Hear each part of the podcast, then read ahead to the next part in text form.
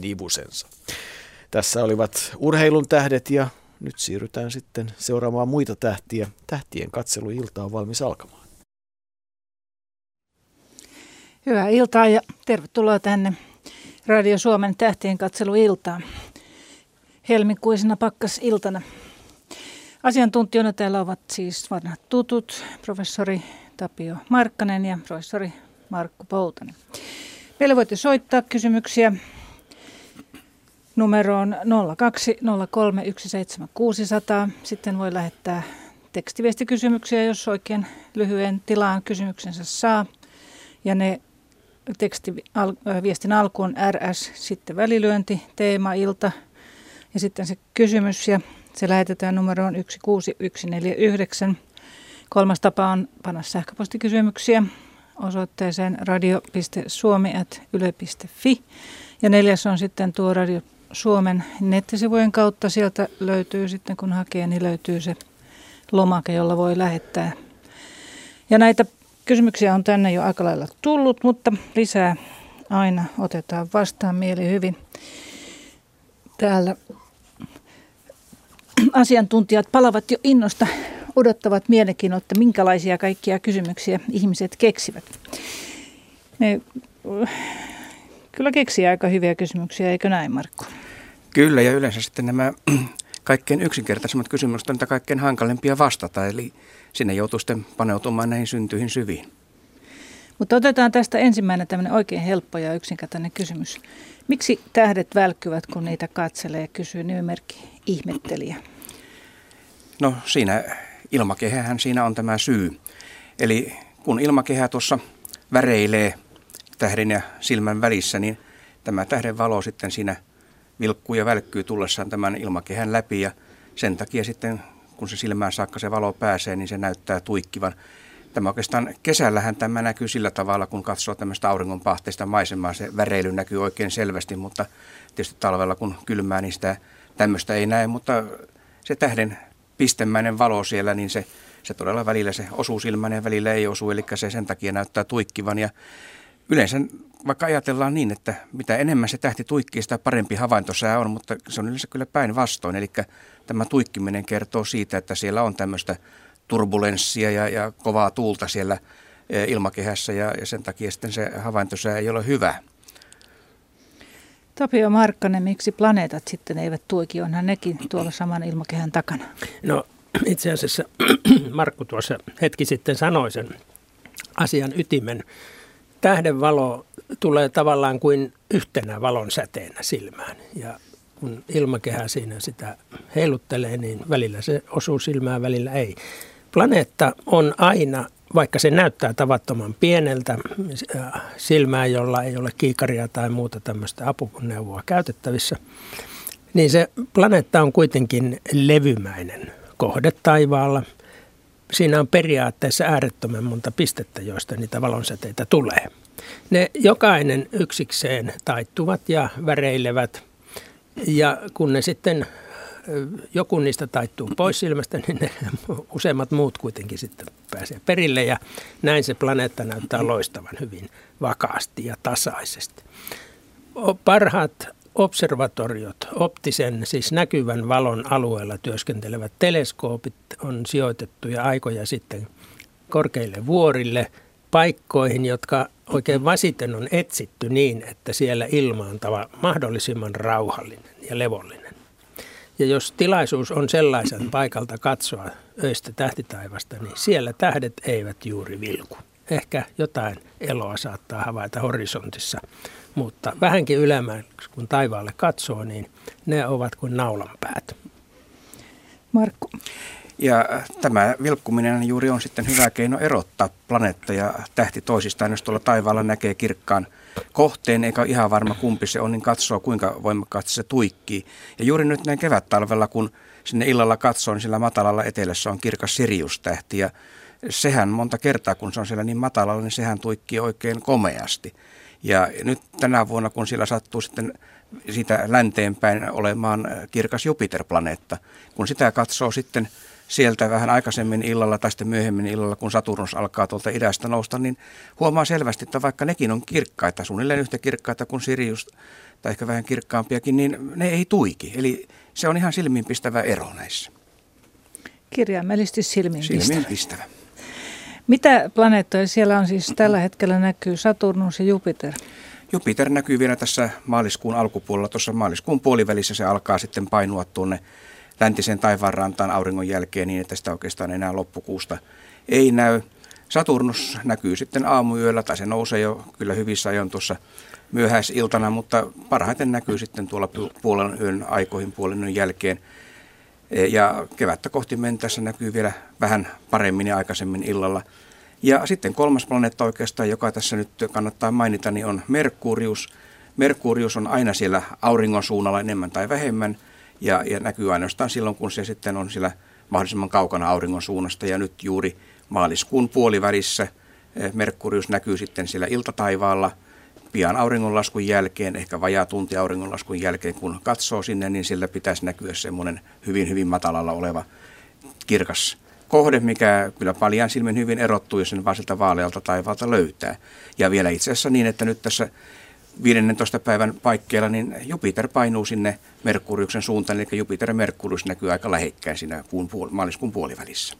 Ja sitten jos nousee aamulla, ei tarvitse kuin ennen päivän koittoa.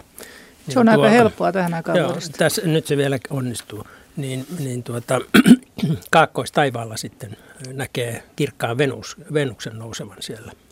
Joo, Venus alkaa, alkaa vaan olla niin lähellä auringon suuntaa, että se, se, pian se, häipyy, se häipyy mutta... sinne, että tuota Venus, Venuksen näkyminen alkaa olla vähän niin ja näin. Ja sitten kun se sinne on kadonnut, niin loppuvuonnahan oikeastaan Venusta ei näekään, niin kun ihan, ihan vasta siellä loppuvuonna tai muistaakseni seuraavan kerran nähdä, että se on semmoinen kappale kyllä, että kun se taivaanrannan yläpuolella on, niin siitä oikeastaan ei voi erehtyä, sen aina niin kirkas. Se sekoittaa lähinnä lentokoneisiin. Kyllä, erona on se, että se ei sitten liiku samaa vauhtia kuin lentokoneet. Näin on. Otetaan välillä ensimmäinen soittaja, että oikeat kuuntelijatkin pääsevät ääneen. Hyvää iltaa. Ensimmäinen soittaja on Joensuusta. No, tämä on Matti Puusari. Hyvää iltaa. Hyvää iltaa. Tota, minä kysyisin pari kysymystä näitä asiantuntijoilta. Ensistään, hyvä. ensistään tämä, tämä, miten on nämä nykyiset kaukoputket kehittyneet? Voiko niillä päästä jo kymmenen vuotta, valovuotta vai peräti sata valovuotta vai miten on? Niitähän on Kanariasaarilla, Lapalmalla ja ja Siilessä. Joko, joko näillä kaukoputkilla päästään sinne Keplerin vyöhykkeen ulkopuolelle. Ja toinen kysymys oli, että olisi tämä Leena Tikkasen ja hänen miehensä toimi Suomen Akatemian tutkijana. Ja hän tutki tätä musta aukon, aine, mustan aineen koostumusta. Eikö ole tuloksia tullut lainkaan, vai onko se edelleen mysteeri? Nämä pari kysymystä. Okei. Okay. Kiitos teille ilmeisesti. Kiitos. Haluatte mennä kuuntelemaan radion ääreen. Kiitos. Joo, kiitos. No niin, tässä tulikin, tuossa nyt otettava kyllä tämä kaukoputkien kehityshistoria. Mä tiedän, että Tapio Markkasen kun irti päästään, niin sieltä tulee aika pitkä esitelmä. Mutta aloita nyt jostain, ly- ota lyhyt versio. Lyhyen kaavan mukaan kaukoputket tänä päivänä ovat isoja tuolla 6 8, 10 metriä on peilien läpimitta ja sitten aivan uuden kokoluokan koneita on suunnitteilla. E, ne ovat suurentuneet ja suurentuneet ja ne on sijoitettu huolellisesti hyville paikoille. Tärkeää siinä on se, että nyt ne, voivat, ne voidaan kytkeä yhteen. Esimerkiksi Euroopan eteläobservatorion – suuri kaukoputkikompleksi, jossa on siis neljä kahdeksan metrin peiliteleskooppia. Ne voidaan yhdistää niin, että ne toimivat kuin yksi suuri havaintolaite.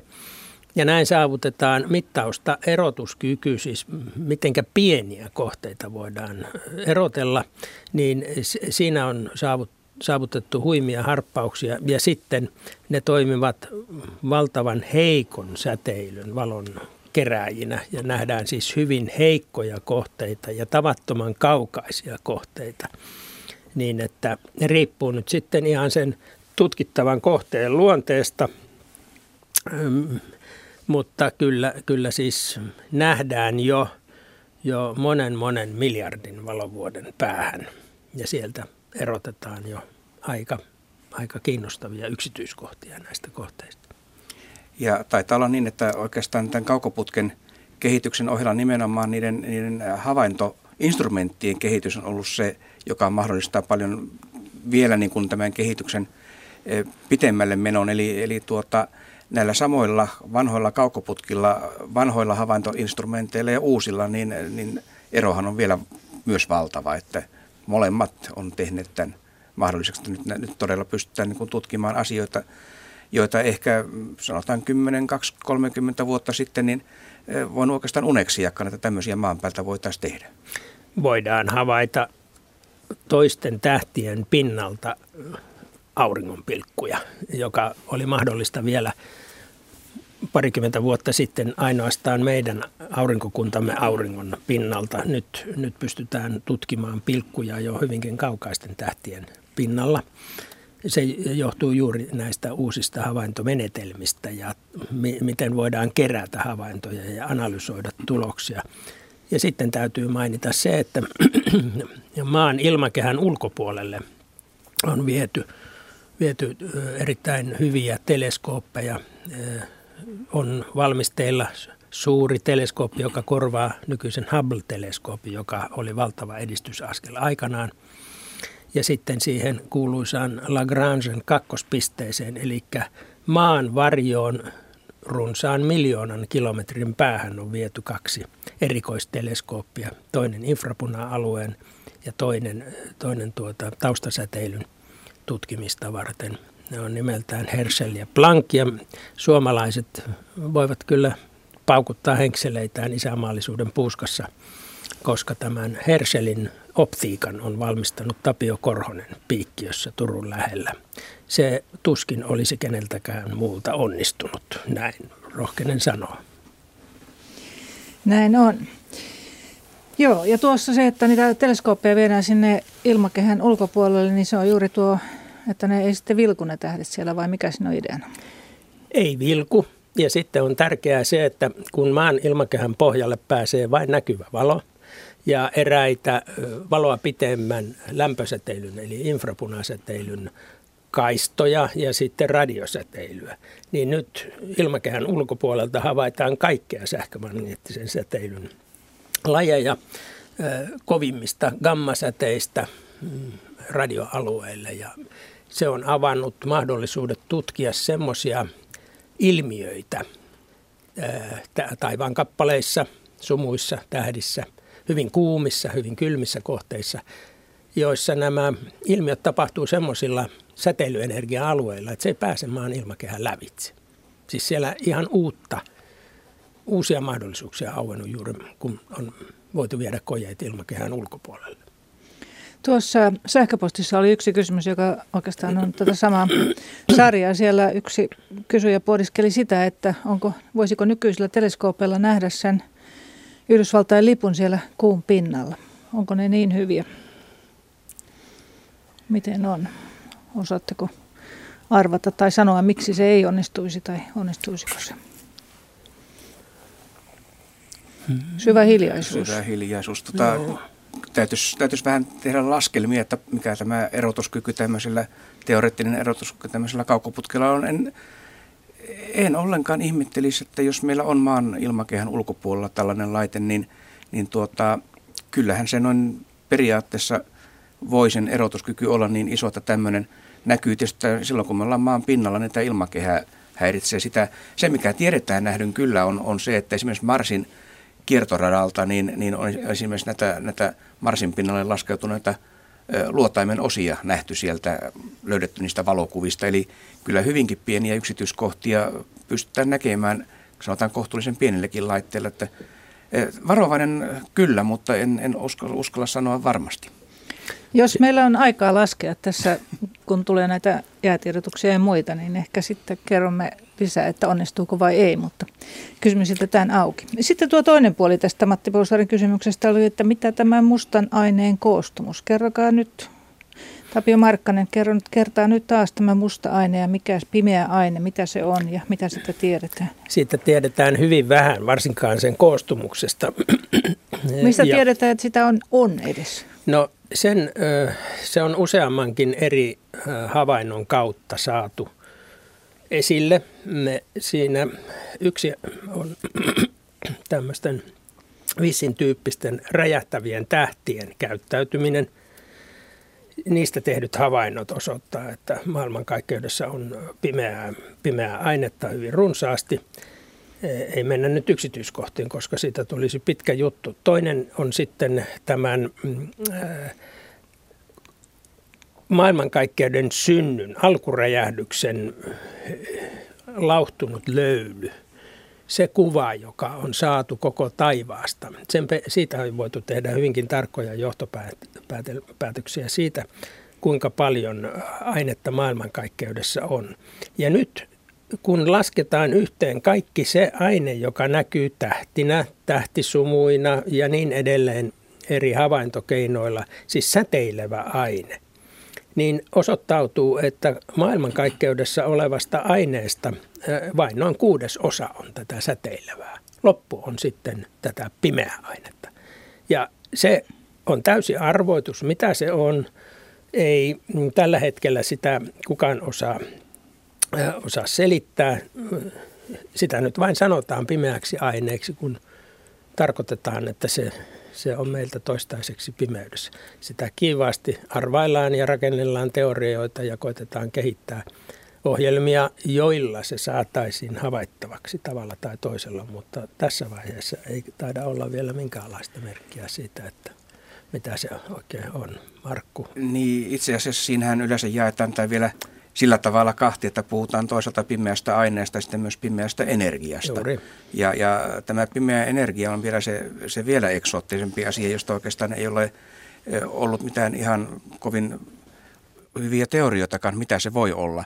E, ja tämä pimeä aine tietysti se sitten, jota on, on myös aika paljon, niin sehän muun muassa juuri näkyy näiden galaksien, tähtien kiertonopeuksessa, joita ei voida selittää ilman, että siellä on jotain ainetta – enemmän kuin mitä, mitä me niin kuin tähtinä ja tähtisumuina nähdään. Ja tässä varmasti mennään hyvin pitkälle ihan tämmöisen fysiikan peruskysymyksiin ja maailmankaikkeuden rakenteen peruskysymyksiin, millä tavalla tämä maailmankaikkeus on rakentunut, mitä on aine, millä tavalla aine on rakentunut. Me, me painutaan sitten hyvin syvälle siihen, niihin kysymyksiin ennen kuin näihin osattaisiin vastata, mutta ei näihin tällä hetkellä taida olla vielä parempaa vastausta olemassa pimeätä on siellä rintamalla. Seuraava soittaja odottaa, on tuolla ollut jo odottamassa jonkun aikaa Järvenpäästä. Hyvää iltaa. No hyvää iltaa. Rupes pyörittämään tuo teoreettinen fysiikka niin, että en tiedä kehtaako tästä tällaista käytännön tähditieteen kysymystä edes Mielellään. Mä luulen, että he, herrat vastaavat, herrat professorit vastaavat mielellään hyvin käytännöisiin kysymyksiin. Orion, Orion näkyy niin komeasti nyt tuolla iltataivaalla ja Sirius, mutta siellä on niin hemmetin kylmä, että jouduin yhtenä iltana vetäytymään tietokoneen viereen ja katselin lämpimältä ruudulta ja törmäsin siihen Betelgeusseen, sehän on kai se punainen tähti siinä. Ja, Vasemmalla ylhäällä siinä Xssä. Niin, olkapää. Juuri. Muuttuva tähti. Ja, ja tuota, sitten surppailin aikana, niin meinas nousta tukka pystyy, kun se on tuon internettietojen mukaan tulossa elinkaarensa päähän – tai yhden vaiheen päähän ja se rupeaa lähiaikoina sataan tai miljoonaa vuoteen turpoamaan. Ja, ja jos, sitten, jos tämä tieto pitää paikkansa, niin minkä näköisenä sitten ihmiset, jotka silloin todennäköisesti kattelee taivaalle, niin minkälaisena se, ne sen näkee ja mitä siitä sen jälkeen tulee? Romahtaako se valkoiseksi kääpiöksi vai kuinka? Hyvä kysymys. Tämä on juuri oikein hyvä kysymys. Minä olen ihan samaa mieltä on muuta kuin hyviä kysymyksiä. Joo, Kyllä. Kumpa siihen vain osaisi täsmällisesti vastata. Nimittäin eh, se on aivan totta, että se on kehityksensä päätepistettä lähestymässä ja se on jo turvonnut kovasti. Se, se, siitä kertoo juuri se, että se on väriltään punainen, varsin viileä, noin tähdeksi 2-3 tuhatta astetta taitaa olla pintalämpötila, jos sitäkään, kun se auringossa on noin 6000 astetta. Se on tavattoman laaja, se on siis todella pullistunut ja Se tarkoittaa sitä, että sen sisäosissa se normaali, esimerkiksi auringossa käynnissä oleva ydinreaktio, joka tuottaa auringon säteilemän valon ja lämmön, vedyn muuttuminen heliumiksi. Se on loppunut siellä Betelgeusen keskiosassa ja se on siirtynyt ulompiin kuorikerroksiin ja siellä sisällä sitten helium muuttuu hiileksi ja niin edelleen. Tämä kestää tähden kehityskaaresta hyvin lyhyen osan. Ja todellakin Betelgeuse voi kohdata hyvin näyttävän lopun ihan oikeastaan milloin tahansa, mutta se voi ulottua tämä milloin tahansa muutama miljoonan vuoden päähän, kun, jos niikseen sattuu. Mutta se on lähestymässä semmoista luhistumisvaihetta, jossa sen keskiosat romahtavat kasaan, vapautuu paljon energiaa ja silloin ne uloimmat osat paiskautuvat avaruuteen. Se siis todella räjähtää katsojan silmien edessä ja jos muistan oikein, niin Betelgeuse on noin 400 valovuoden päässä tai sitä luokkaa. 530. No niin, nyt tuli tarkka arvo tuolta Markulta. Se tarkoittaa sitä, että kyllä sitä täällä maan pinnalla voi jokseenkin noin turvallisin mielin tarkastella. Ei, ei lähde, lähde tukka päästä sitä katsellessa. Se mutta kyllä se kirkastuu tavattomasti niin, että se näkyy sitten meidän päivätaivaamme todennäköisesti hyvin kirkkaana, ehkä kirkkaampana kuin täysikuu. Ja, ja tuota, se saattaa loistaa pitkäänkin niin, että se toista vuotta hyvin saattaa olla yötaivaan kirkkain tähti. Sitä on vaikea arvioida nämä no, super... Jos on ollut planeettoja, niin siellä on nyt sitten tullut se povattu maailmanloppu ja helvetin tuli. Kyllä, näin on käynyt. Jos, jos tuota Betelgeusella on planeettoja ollut, niin ja jos niitä on ollut lähellä keskustähteä, sanotaan nyt sillä tavalla niin, niin kuin Merkurius, Venus ja Maa, meidän tapauksessa me, me niin, niin tuota, nämä sisimmät planeetat on jo ehtineet sekoittua sen Betelgeusen ilmakehään se, siinä sen pullistuessa. Niin että siellä... No paljonko tuolla meidän auringossa on vielä miilussa polttoainetta? Ja no siellä on, tank, tankki on vielä puolillaan, niin että kyllä se tässä ihan, ihan hyvin, hyvin pärjäillään seuraavat noin viitisen miljardia vuotta. Kyllä se alkaa lämmitä huolestuttava, ta, huolestuttavalla tavalla jo ehkä noin kolmen miljardin vuoden, vuoden kuluttua, mutta onhan sekin jo ihan lohdullinen aika se ehtii mennä varjon puolelle. Joo. Kyllähän se... Kiitoksia. Kiitos, Kiitos teille. Hyvää vointia. Hei. Hyvää Samoin, samoin. Vielä, joo, vielä tuosta auringosta sen verran, että sehän pikkuhiljaa kuumenee koko ajan, että siinä on arvioitu, että tämän auringon jo nykyisen eliniän aikana se on ehtinyt jonkun verran lämmetä ja se lämpenee edelleenkin ja tässä on maahan nähden semmoiset seuraamukset, että on arvioitu, että – noin ehkä kahden miljardin vuoden kuluessa niin, niin vesi haihtuu maapallolta kaikki, eli valtameret kuivuu, että sen verran se aurinko siinä lämpenee, mutta toki sitten siinä loppuvaiheessahan se on paljon dramaattisempaa kuin tämä vähittäinen lämpeneminen, mikä, mikä tässä nyt tapahtuu vuosimiljardien aikana. Tässä ennen kuin seuraava soittaja päästetään ääneen, niin tässä yksi sähköpostikysymys. Paloma neljä vuotta kysyy, että onko toivomustähtiä oikeasti olemassa. Että hän on toivonut, mutta toive ei ole toteutunut. Miten se on, Tapio? No Palomalle semmoisia terveisiä, että kyllä tähtiä katsellessa aina voi toivoa. Se on ihan hyvä, että on, on toivorikkautta. Mutta se on sitten toinen juttu, toteutuuko toiveet tai pystyvätkö tähdet niitä toteuttamaan. Todennäköisesti ei, koska ne ovat niin tavattoman kaukana, että ja usein sitä toivotaan juuri, Joo. kun näkyy näitä tähden lentoja. Eli, eli tuota, ei olekaan oikea tähti, vaan on tämä ilmakehään tuleva pieni hiekan jyväinen. Eli mitä nyt hiekan jyvä sitten pystyy toiveita täyttämään, niin tämä on ehkä sitten se toive. Ja, ja useinhan nämä on todella komean näköisiä, nämä ilmakehään tulevat pienet hiekanjyvät. Mutta tässä on ihan eri luokanne eri etäisyyden asioista kyse, että tuo tähdenlennon aiheuttava hiekanjyväinen on siinä muutaman kymmenen kilometrin päässä meidän yläpuolella, sadan kilometrin päässä meidän yläpuolella, kun taas tähdet on sitten valovuosien tai kymmenien tai satojen valovuosien päässä.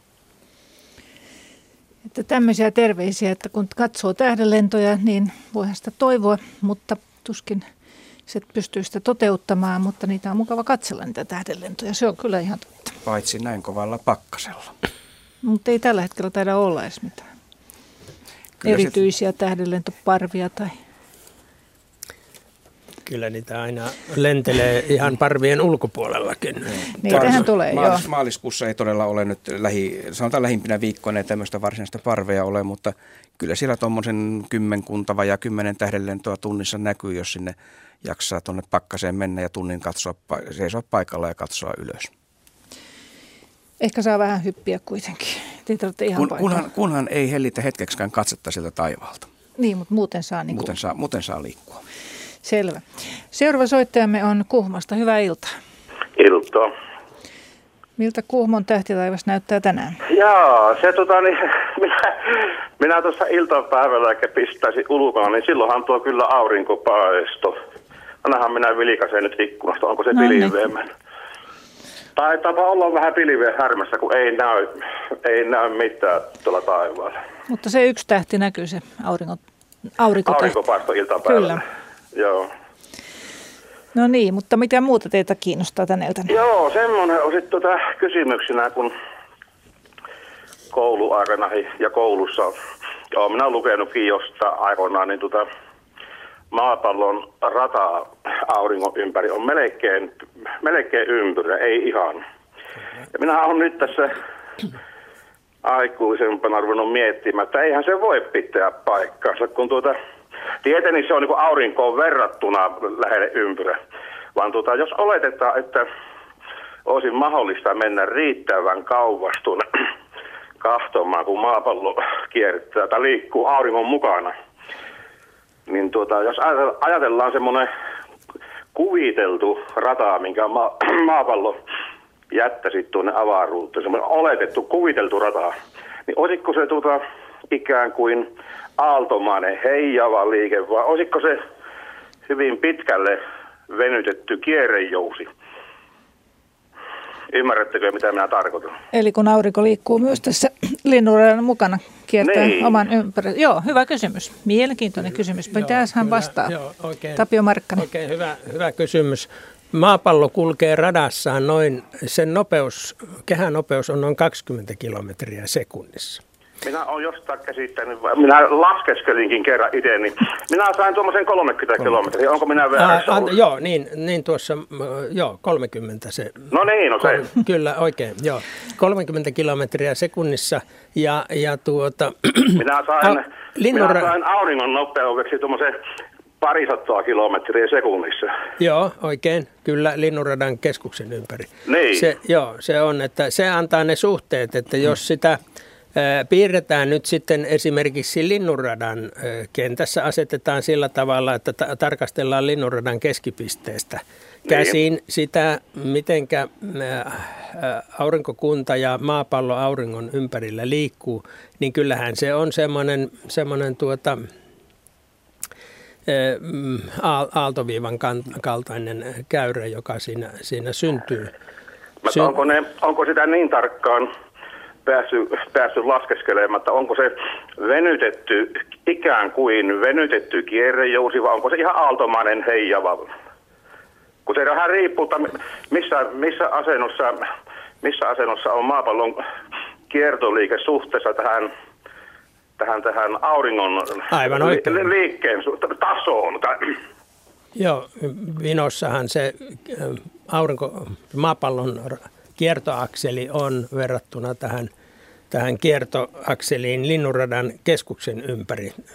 Eli se olisi vähän niin kuin venytetty kierrejousi. Kyllä se siihen menee, mutta se täytyisi nyt ihan tarkkaan sitten katsoa, niin se, se aukenisi, aukenisi luultavasti aika lähelle semmoista – aaltoviivaa. Se on no sama, niin. sama juttu kuin kuun kanssa. Kuu kiertää maata ja maa kiertää aurinkoa. Niin. Niin se kuun rata ei ole mikään venytetty kierrejousi, vaan se niin. on, se on semmoinen hyvin loivasti aaltoileva auringon niin ympäri kaareutuva käyrä, jossa, joka on koko ajan kovera aurinkoon päin. Niin. Et se, nämä on hyvin hiuksen hienoja efektejä. Pikku, pikkupenskana koulupoikana ei tämmöinen tullut edes mieleenkään. Nyt on jotenkin aikuisen paljon vähän epäilyttävää. Kun viisastuu, niin rupeaa tekemään yhä vaikeampia ja vaikeampia kysymyksiä. Niin. Kyllä Li- vaan. Lisäisin, Kiitoksia Kiitos teille. Lisä, lisäisin tähän vielä vähän löylyä lisää, kun tuota, tämähän todella riippuu ihan kokonaan siitä, mistä me tätä tilannetta katsotaan. Mehän voidaan kuvitella, että ei me jäädä siihen linnunradan keskustaan, vaan mennään vielä ohi siitä. Katsotaan tilannetta jostain kaukaa linnunradan ulkopuolelta ja nyt linnunrata liikkuu taas sitten sen suhteen. Ja sitten jos mennään tämän paikallisen galaksiryhmän ulkopuolelle, katsotaan vielä kauempaa, että paikallinen galaksiryhmä liikkuu sen suhteen. Eli tässä tavallaan tulee tämmöinen loputon – loputon kierre sitten ihan noin kirjaimellisesti, että mitä isompia kokonaisuuksia katsotaan, sitä monimutkaisempia näitä liikkeitä on, koska siellä ne alakomponentit liikkuu sitten kukin omalla tavallaan, että ihan, ihan näköpaikasta ja näkökulmasta riippuen, niin sieltä, sieltä tulee kyllä aika, aika eksoottisia asioita vastaan sitten. Tuo hyvä kysymys oli tuolla. Kysymys oli kyllä erinomainen. Mainio, mainio. Joo. Seuraava soittaja Helsingistä. Hyvää iltaa. Iltaa, iltaa todella vaikea kysymys tuo. Mulla on ihan simppeli kysymys. Olkaa kaikki yksinkertaiset kelpaa Kuulostaa, oikein. kuulostaa No, vaarallisesti. No me on taas Mikkeli Antolassa kesäpaikkaa. Se yksi tähti, kirkas tähti, se on niin kuin Hitlerin käsi on tällä viisiin. Se, menee, se liikkuu tämän maapallon pyöriin näin. Ja nyt tämä sama tähti, mutta mä en tiedä mikä se tähti on. Mä kerran joku tietokone homman ohjelmaa otin, mutta en mä sitä löytänyt sitä tähti. Erittäin kirkas tähti tuossa itäisellä taivaalla. Mihin aikaan vuodesta? Äh, se on ollut kyllä, no oli tän, tänäkin viikolla oli kyllä, kyllä tällä viikolla oli se tähti ja se on erittäin, onko se kappialla vai lukuväki? Mihin aikaan päivästä ja, Äh, tai illa- illasta? Aamutähti, aamutähti. O, ette se Venus vielä näkyisi. Olisi, se en oli, usko, ei, en usko. se ei ollut, oliko, se pysyy matalalla, paikalla. oliko se matalalla vai korkealla? Matala, se on niin kuin Hitler panee käden näin, se on siinä korkealla. Eli se olisi 30 20, astetta sitä. öö, Vaaksa on 20 astetta No, käsivarren etäisyydellä, että se niin. on, jaa. Ja jossain etelän, etelän kaakon, ei ei, etelässä, itä, idä, idässä, idässä, idässä. idässä. No mäkin tuon Anttolle sama, meillä on itässä parveke, niin kyllä se tähti liikkuu siinä, se kulkee, maapallo pyörii televiisin. Mm. Ja meidän se on pirun kirkas tähti kyllä. Ja se on alhaalla. Se on melkein Hitler nostaa käden parhaimmille tuolla ylöspäin. Siellä on tuota aamulla, Aamutähti. aamulla siellä, Venus tietysti ensimmäisenä tuli mieleen, mutta se alkaa, olla, se alkaa olla niin alhaalla, että sitä ei välttämättä En, enää näe. Sitten siellä voisi, tähtihän se sitten on. Siellä on Arcturus, on, on tuota karhuvartijan kirkas tähti, semmoinen niin kuin, o, mitenkä se sanoisi, oranssin keltainen. Se on kyllä, sen ympäristössä ei ole oikein mitään. ei, ei ollut. Ja sekin on, aamu, sekin on aamulla jo aika korkealla etelässä, Joo, niin että on. se ei Joo, enää aamulla, se, se ei, ei sinne kyllä matalalle. sovittu, että se aamutähtenä näkyisi nyt idässä. Mutta kyllä se on vähän se vissi vuoden ajasta, että maapallo kun se liikkuu jonkun verran. Joo, kyllä ne siirtyy. Ne Eri, siirtyy, eri, joo, aikoina, mutta eri että aikoina jos- vuotta, niin, mutta juuri, juuri nyt, niin tuota, Kyllä se erittäin Siellä- kirkas tähti on tuossa näkyy. Anttolassa näkyy se kirkas tähti. Se on niin kuin merkki lähtee tuossa kääntymään tuonne päin. Tuota, äh, nyt meidän täytyy ilmeisesti näiden tähtiprofessorit kyllä täytyy tutkia vähän noita kirjojaan. Että tota, jos voi miettiä tämänkin kysymyksen sillä tavalla, että kun tästä tulee näitä jäätiedotuksia ja muita, niin Vähän. Joo, totta, totta. kaivetaan esiin, niin koitetaan palata, koska tämä on ihan mielenkiintoinen. Kyllä Että, se on tietysti kovasti. Mä oon nähnyt vuosikymmeniä sen tähden, mutta en tiedä. Palataan, sopiiko, että... Mä tästä ensin. Mä kuuntelen radiosta. sen. joo, palataan asiaan. Joo, me No niin. palaamme asiaan. Kiitos No niin. teille. Hei. Joo, otetaan se tuosta, kunhan päästään niin pitkälle. Nyt täytyy ottaa yksi tämmöinen sähköpostikysymys tähän väliin. Täällä on Liisa yrittänyt päästä Kuutamo kävelylle sunnuntai-iltana, mutta ei näy kuuta vaikka kuinka oli. Että edellisellä viikolla oli hyvissä ajoin taivaalla. Miksi se kuu aina nousee eri aikaan? Että jos se nyt on täysi kuu ja sitten on kaunis kuu ja sitten seuraavana iltana tai pari päivää myöhemmin haluaa mennä, niin miksi se on niin epäsäännöllinen? kyllä Markku se, Poutanen. no kyllä se tietysti säännö, se hyvinkin säännöllinen on, kun tietää, Niin miten, kun, kun tietää, miten se menee. Ja tietysti se, että kun täysikuuhan on, on vastakkaisella puolella kuin aurinko, eli siitä pystyy sitten päättelemään, päättelemään se, että täysikuu näkyy etelässä sitten keskiyöllä noin suunnilleen ja, ja niin edelleen. No sitten kun mennään ohi täydestä kuusta tänne viimeisen neljänneksen suuntaan, niin se tietysti näkyy, nousee aina myöhemmin ja myöhemmin ja näkyy sitten enemmän aamuyöstä. Eli illalla ei sitten tämä täysikuun jälkeistä viimeistä neljännestä näe ja vastaavasti taas sitten, jos ennen täyttä kuuta tämä uuden kuun jälkeinen ensimmäinen neljännes, niin sehän näkyy illalla. Mutta sitten on iso ero tässä näkymisessä vuoden aikojen mukana niin, että esimerkiksi juuri nyt tässä kevät-talvella, niin, niin tuota, tämä täyden kuun jälkeinen viimeinen neljännes, niin se alkaa painua tuolla taivaalla niin alas, että se, ei, se, se näkyy aika huonosti siellä.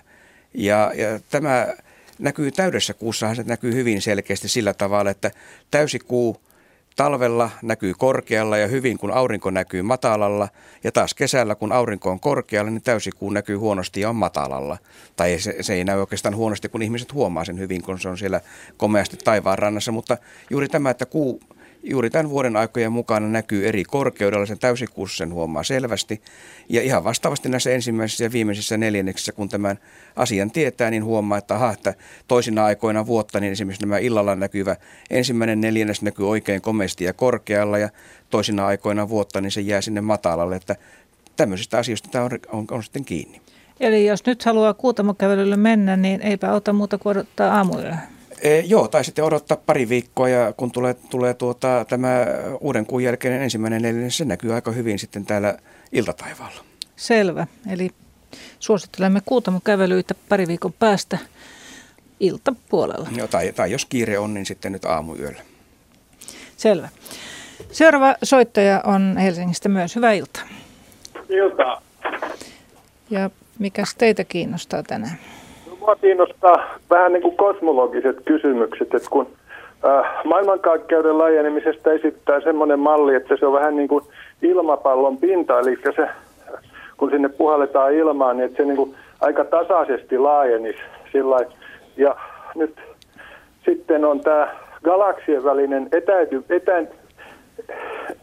etäisyys kasvaa, kasvaa täällä lähialueella hitaammin kuin jossain hyvin kaukana, niin kuin sanotaan vanha-aikaisesti maailmankaikkeuden äärialueella, jossa se sitten, en mä osaa sanoa kuinka monta miljardia valovuotta, mutta kuitenkin siis varmaan kymmenen tai kauemman takana niin, äh, niin nopeammin laajenee.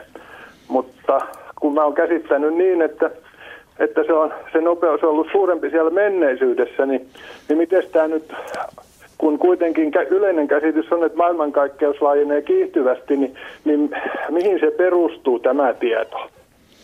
Siinä oli pahoja kysymyksiä monta kappaletta samassa nipussa. Markku Poutonen aloitti. Jaha, sain, sain tämän vaikean, Kunnia. kunnian tähän vaikean kysymyksen. Tota, joo, tämähän tietysti liittyy, siis tämä havaintopuoli tietysti liittyy juuri näihin maailmankaikkeuden kaukaisimpien rakenteisiin ja, ja näiden punasiirtymien mittaamiseen ja muuhun. Tässä tietysti tulee juuri se ongelma, että kun mitä kauemmas me avaruudessa katsotaan, niin me samalla katsotaan sitten myös kauemmas menneisyyteen. Eli tämänhetkistä tilannettahan me ei, ei sillä tavalla nähdä, koska jos me katsotaan vaikka, vaikka tuota miljardin valovuoden päähän, niin me nähdään tilanne sillä semmoisena, kun se oli miljardi vuotta sitten.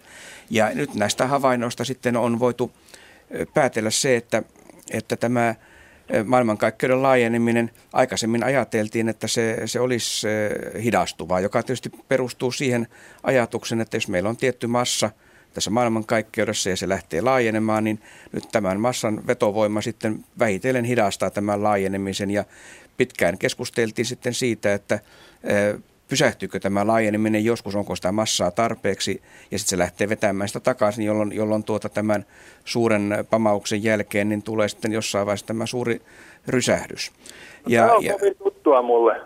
Ja, ja nyt, nyt sitten nämä uudemmat havainnot näyttävät osoittavan, että kuitenkin tämä tämä laajeneminen on kiihtyvää ja tästä päästiin silloin aikanaan tähän ajatuksen, että meillä maailmankaikkeudessa iso osa on tätä pimeää energiaa, joka, jolla on sitten semmoinen ominaisuus, että se ei suinkaan sitten romahdu tätä kasaan, vaan, vaan meille käykin päinvastoin. Ja nämä havainnot on siinä mielessä todella, niin kuin voi sanoa vielä keskustelun alla, että nämä havaintoepävarmuudet on, on vielä sitä luokkaa, että ei, ei voida sataprosenttisen varmasti sanoa, että mihin suuntaan mennään, mutta tämänhetkiset havainnot näyttäisi osoittavan sitä, että ollaan, ollaan tässä laajenemisvaiheessa kuitenkin kiihtyvässä. Joo, no mua just nimenomaan kiinnostaa se, että oliko tämä minun päätelmäni tästä asiasta oikea vai väärä. Eli se, että jos menneisyydessä laajennuttiin nopeammin kuin nyt, niin, tota, niin, niin eikö se viittaa ainakin, että jossain, jonakin ajankohtana kohtana tämä maailmankaikkeuden laajeneminen on hidastunut. Kyllä nimenomaan. Mä en puhu, nyt, mä en puhu nyt inflaatioajasta, vaan sen jälkeisestä. Joo. Kyllä, kyllä nimenomaan, jos, näin, näin, jos nämä havainnot osoittaa näin, että se laajeneminen hidastuu, niin silloin me ollaan juuri siinä aikaisemmassa mallissa. Se kiihtyminen, mistä me nyt puhumme, tämä u- uusi, uusi havainto ja hämmästyttävä tulos, niin se on hyvin heikko. Siis siihen on tarvittu, on täytynyt mennä hyvin pitkälle avaruuteen, avaraan maailmankaikkeuteen, jotta tämä ilmiö on ylimalkaan todettu, että se hyvin suurille etäisyyksille on, olisi lähes mahdot, tai olisi mahdotonta erottaa, onko se tasaista laajenemista, no, nopeus pysyy samana vai kiihtyykö se vai hidastuuko se. Ja nyt siis aivan viimeisimmät tulokset osoittaa, että kun katsotaan hyvin kauas, niin se näyttää sitten, sitten tuota, kiihtyvä. Mutta siis tämä kiihtyminen on todella hidasta ja kun tässä nyt mainittiin tämä aivan maailmankaikkeuden ensimmäisten hetkien, siis sekunnin murto-osat alusta, niin siellä todellakin kysyjä mainitsi tämän inflaation kuulijoille tiedoksi, että se oli semmoinen hyvin äkillinen laajeneminen, jossa tapahtui kaikenlaista tärkeää jo semmoisia epätasaisuuksien syntymisiä, jo, jo, jotka muun muassa on tehnyt mahdolliseksi sitten verrattomasti myöhemmin galaksien synnyn ja tähtien synnyn ja sen sellaiset asiat. Joo, mua on häirinnyt semmoinen asia, että sillä perusteella, että nämä äärikaukaiset on niin, niin kuin suhteessa näihin lähimpiin galakseihin niin, niin loitunneet nopeammin, niin niin sillä perusteella on sanottu, että maailmankaikkeus laajenee kiihtyvästi. Ja mun mielestä se peruste on väärä, mutta, mutta mua kiinnostaisi just ne perustelut, perustelut millä ne havainnot, jotka, jotka kertoo, että maailmankaikkeus nyt taas kiihtyvällä nopeudella laajenee. Siihen ei nyt ehkä pystytä ihan yksityiskohtiin menemästi vastaamaan, mutta onko näin? Kyllä. Joo. Taitaa, taitaa mennä meidän käsityskyvyn ulkopuolelle myös tämä asia? Se, menee, se on, ne on aika vaikeita kysymyksiä.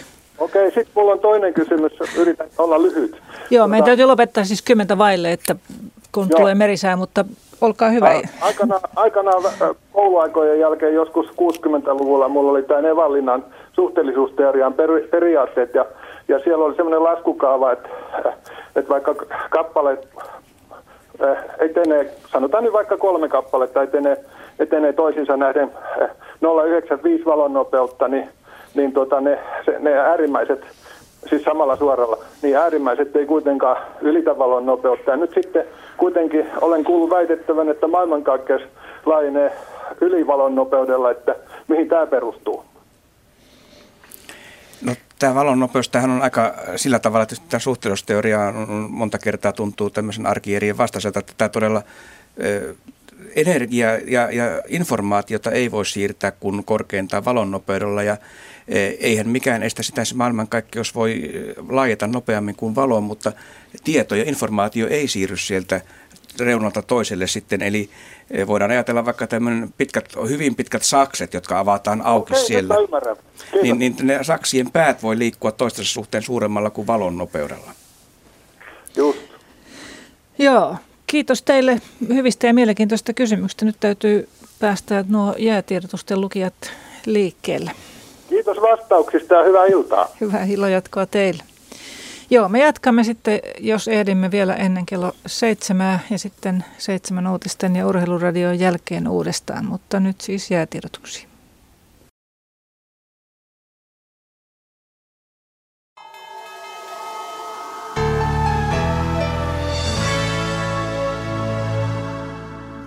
Kello on 18.50 ja tässä säätietoja merenkulkijoille. Vahva korkeapaineen selänne ulottuu Venäjältä Suomeen odotettavissa huomisiltaan asti. Suomen lahti idän puolesta tuulta yhdestä viiteen metriä sekunnissa, enimmäkseen hyvä näkyvyys. Pohjois-Itämeri, Ahvenanmeri, Saaristomeri ja Selkämeren eteläosa kaakon puolelle kääntyvää tuulta kahdesta kuuteen metriä sekunnissa. Päivällä voimistuvaa etelän ja kaakon välistä tuulta huomenna illalla 5-10 metriä sekunnissa, enimmäkseen hyvä näkyvyys. Selkämeren pohjoisosa, merenkurkku ja perämeri, etelän ja kaakon välistä tuulta 3-7 metriä sekunnissa. Huomenna tuuli vähitellen voimistuu huomenna illalla 7-12 metriä sekunnissa, enimmäkseen hyvä näkyvyys. Ja Saimaa idän puolesta tuulta, huomenna suunnaltaan vaihtelevaa tuulta, yhdestä neljään metriä sekunnissa, enimmäkseen on hyvä näkyvyys. Odotettavissa torstai-illasta perjantai-iltaan Suomen Lahti heikkoa tuulta. Iltapäivästä alkaen tuulta alle 10 metriä sekunnissa. Pohjois-Itämeri, Ahvenanmeri ja Saaristomeri tuulta alle 10 metriä sekunnissa. Iltapäivästä alkaen kovan tuulen todennäköisyys 40 prosenttia. Pohjanlahti, tuulta, myös alkaen kovan tuulen todennäköisyys 70 prosenttia. Ja säärannikkoasemilla tänään kello 17. Haapasaaressa pakkasta oli 16 astetta, tuuli kävi idästä 4 metriä sekunnissa, selkeää ja näkyvyyttä 18 kilometriä. Kotkarankki minus 16, Itäkoillinen 3, Orrengrund miinus 16, Itäkoillinen 5, Emäsalo miinus 15, Itäkoillinen 4, Kalboidegrund miinus 14, Itäkoillinen 5, Eestiluoto, tuulitiedot, Itäkoillinen 4, Harmaja miinus 14, Itäkoillinen 4, Selkeä 14, Mäkiluoto miinus 14, Koillinen 5. Bogashär miinus 14, Itä 5 selkeää 21, Jussarö miinus 14, Itä Kolinen 5 selkeää 16.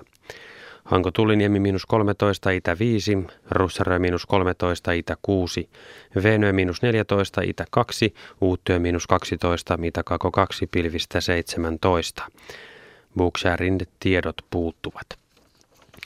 Risna miinus 10, Pohjoiskoillinen 1, Selkeä 45, Gotska Sandö miinus 9, Itäkaakko 2, 45. Rajakari miinus 15 ja Tyyntä, Fagerholm miinus 14, Itä 1.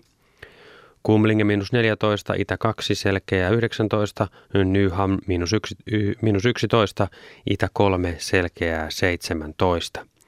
Märket miinus 11, Kaakko 3, Isokari miinus 17, Itä-Kaakko 3, Selkeää 17. Kylmäpihlaja miinus 15, Pohjoinen 1, Tahkoluoto miinus 15, Etelä-Kaakko 4, melkein selkeää näkyvyyttä 35 kilometriä. Kristiinan kaupunki Karhusaari miinus 14, Etelä-Lounas 4, Brechardt miinus 13, Etelä 2. Strömingsbodan miinus 12, Etelä 4, Valassaaret miinus 14, Etelä 5. Kallan miinus 14, Etelä-Kaakko 5, Tankkan miinus 14, Etelä-Kaakko 2, Pilvistä 18. Ulkokalla miinus 19, Etelä-Kaakko 4, Nahkiainen tiedot puuttuvat. Raahe miinus 14, Etelä-Kaakko 6, näkyvyyttä 10 kilometriä. Oulu Vihreäsaari miinus 15, Kaakko 4, 35. Maarianiemi miinus 16, Kakko, 4, äh, Kakko 5, Pilvistä 15, Kemi 1 miinus 18, Kakko 3 ja Ajos miinus 19, Metelä Kakko 7, lumikuuroja ja näkyvyyttä 10 kilometriä. Meriveden korkeuksia tänään kello 17, Kemi miinus 31 senttimetriä, Oulu miinus 30, Raahe miinus 28, Pietarsaari miinus 27, Vaasa, Vaasa, Kaskinen ja Mäntyluoto miinus 28, Rauma miinus 27, Turku miinus 31, Föglö miinus 28, Hanko ja Helsinki miinus 31 sekä Hamina miinus 28 senttimetriä.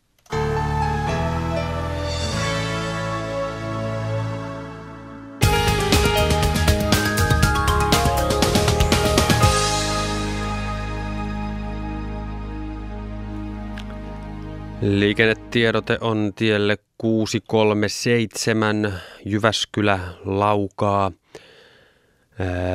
Tarkemmin Kuormaajantien kiertoliittymä Tiituspohja. Monettomuuspaikan raivaustyö on ohi. Tie 637 Jyväskylä Laukaa. Tarkemmin Kuormaajantien kiertoliittymä Tiituspohja. Siellä onnettomuuspaikan raivaustyö on ohi.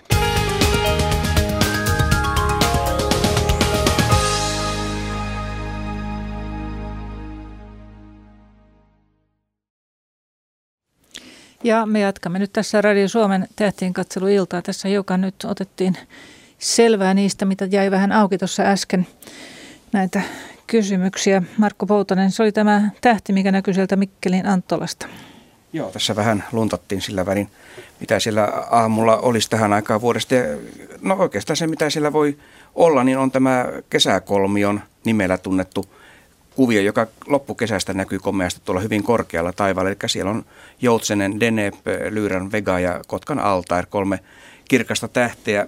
Ja niistä alimpana on tämä Kotkan Altair, joka nyt tuossa aamu kuuden nurkilla on siellä aika matalalla idän suunnalla, idän, itäkaakon suunnalla. Ja e, sitten vähän sillä korkeammalla taivaalla on nämä kirkkaat Deneb ja Vega, eli ei sillä tällä hetkellä oikeastaan näitä muuta – olevan, että nämä kolme kirkasta tähteä sieltä löytyy ja joku näistä varmaan nyt ehkä on tämä kysyjän tarkoittama kirkas tähti, joka siellä näkyy ja sitten kun mennään tosiaan tuonne loppukesään, niin eh, alkaa nuo kesän jälkeen yöt pimentyä, niin nämä samaiset kaverukset löytyy sitten korkealta etelä-taivaalta melkein suoraan pään päältä nämä eh, Vega ja, ja eh, Deneb ja altaari sitten siellä alempana.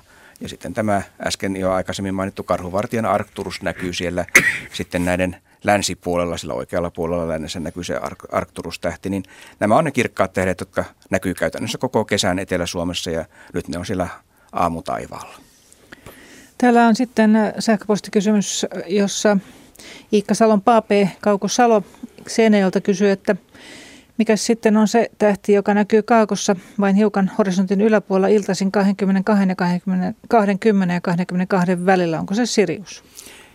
Kyllä se Sirius varmaan on. Ei siellä tähän aikaan juuri muita kirkkaita tähtiä ole. Se Sirius pikkuhiljaa alkaa siirtyä sinne etelän, etelän puolelta tuonne lounaaseen, kun nämä illat vaalenevat. Ja se on tässä koko talvenhan, se on hyvin näkynyt ja matalalla siellä ja e, tuikkii voimakkaasti, niin kuin tuossa edellisellä tunnella puhuttiin, että tämä tähtien tuikkiminen on esimerkiksi Siriuksen kohdalla hyvin semmoista selkeää ja voimakasta, niin mitä todennäköisimmin se on Sirius, ja jos sitten siellä tunnistaa tuon Orionin ja erityisesti sinne Orionin keskiosan tämän vyön siellä tai tämän Väinömöisen viikatteen terään, niin kun sitä seuraa sinne alas vasemmalle, niin päätyy tähän Siriukseen. Se ainakin on hyvä tuntomerkki, että se se sitten on, mikäli nämä tuntomerkit paikkansa pitävät. Sitten vielä Kauko Salo kyselee, että löytyykö internetistä hyviä ja havainnollisia tähtikarttoja ja planeetoista kertovia saitteja tämmöisiä? No itse asiassa tässä, jos Ursaa mainostaa, niin minä juuri tässä tämän äskeisen tauon aikana kävin vakoilemassa nämä kirkkaat tähdet tuolta Ursan sivuilta. Siellä on tämmöinen interaktiivinen tähtikartta, mihin pannaan havaintopaikka ja kellon aika, niin se näyttää sitten planeettoja myöten, mitä sillä taivaalla on näkyvissä. Että tämä ehkä on tämmöinen kaikkein lähin ja helpoin tapa lähteä, mutta kyllä tuolta löytyy valtava määrä internetistä kaikenlaista tähtitietoa, kun, kun niitä kaivaa, mutta tämä Ursan tähtikartta on, on tämmöistä kotimaista tekoa, että sitä ainakin Suomen oloihin hyvin sovitettu sitten. Eli osoite on www.ursa.fi, eli tämä suomalainen tähtiharrastajien seura. Sitä sopii kyllä mainostaa meille. Sitten meillä on minuutti 15 sekuntia aikaa. Täällä yksi kysyjä vaatii vastausta kysymykseen, että miksi se kuu kelluu selällään tuolla eteläisimmillä leveysasteilla. Pystyykö siihen vastaamaan minuutissa? Tapio Markkanen. Kuun rata on vinossa eläinrataa vastaan ja mitä etelämässä mennään, niin sitä jyrkemmässä asennossa eläinrata ja myöskin kuurata käy, käy horisontin suhteen. Ja kun kun kulkee sitä rataansa, niin se mitä pystymässä on, on se rata taivaalla, niin sitä keno, enemmän kenoon se painuu, painuu sitten taivaanrannan suhteen ja siksi se näkyy noilla eteläisillä leveyksillä lähempänä päivän tasajaa aina kellottavana e, kuin vene tai sitten jos se on aamutaivaalla, niin se on niin kuin tämmöinen holvikaari nousee sieltä kärjet kohti horisonttia. Eli kuun rata ei on väärässä asennossa. Korjaa.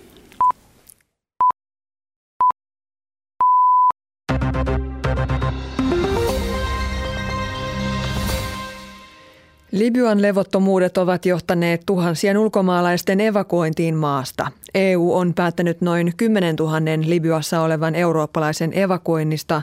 Turkki ja Kiina ovat jo siirtäneet tuhansia kansalaisiaan kotimaahan. Libyan johtaja Muammar Gaddafi on jäämässä yhä eristetympään asemaan. Useita hänen hallintonsa edustajia on eronnut ja voimankäyttö mielenosoittajia vastaan on saanut laajan kansainvälisen tuomion. Jemenissä hallituksen kannattajat ja vastustajat ovat jälleen ottaneet yhteen pääkaupungissa Sanaassa. Levottomuudet alkoivat, kun presidentti Ali Salehin kannattajat järjestivät yöllä oman marssinsa. Seitsemän Jemenin hallitsevan puolueen kansanedustajaa erosi tänään puolueesta vastalauseena väkivallan käytölle mielensoittajia vastaan. Saudi-Arabian kuningas Abdullah on palannut kotimaahansa kolmen kuukauden poissaolon jälkeen. Selkäsairauttaan Yhdysvalloissa ja Marokossa hoitanut Abdullah sai lentokentällä juhlavan vastaanoton. Öljyrikkaan maan kuningas lupasi kansalaisilleen uusia etuja, muun muassa valtion työntekijöille 15 prosentin palkankorotuksen. Kreikassa on ollut yleislakkopäivä. Yli 30 000 mielenosoittajaa marssi Ateenan kaduilla huutaen hallituksen vastaisia iskulauseita. Marssi purkaantui yhteenotoiksi mielenosoittajien ja mellakkapoliisien välillä. Mielenosoittajat vastustavat hallituksen säästöohjelmaa ja etuuksien leikkauksia. Täällä kotimaassa vartiointialan työehtosopimusneuvottelut ovat päättyneet tältä päivältä. Sopimuskiistan osapuolet PAM ja palvelualojen työnantajaliitto PALTA ovat sopineet jatkavansa neuvotteluja perjantaina. Jos uudesta työehtosopimuksesta ei päästä sopuun, sopuun PAM uhkaa aloittaa vartiointialan kolmipäiväisen lakon kahden viikon kuluttua. Lakko ei koskisi hätätyötä tai tehtäviä, jotka vaarantaisivat yhteiskunnalle tärkeitä toimintoja. Verovirastojen palveluverkosto harvenee edelleen. Kuun vaihteessa lakkautetaan kuusi pientä verotoimistoa. Veroihin liittyvästä asioinnista yhä suurempi osa on siirtynyt internettiin. Esimerkiksi muutosverokorteista jo puolet haetaan netin kautta. Ja vielä sääennuste. Sen mukaan huomenna on enimmäkseen poutaista.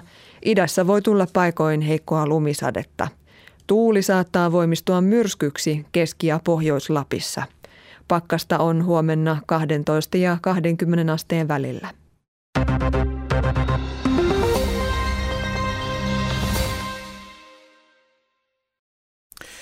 Ja sitten jälleen urheiluasioita. Studiossa on Jouko Vuolle.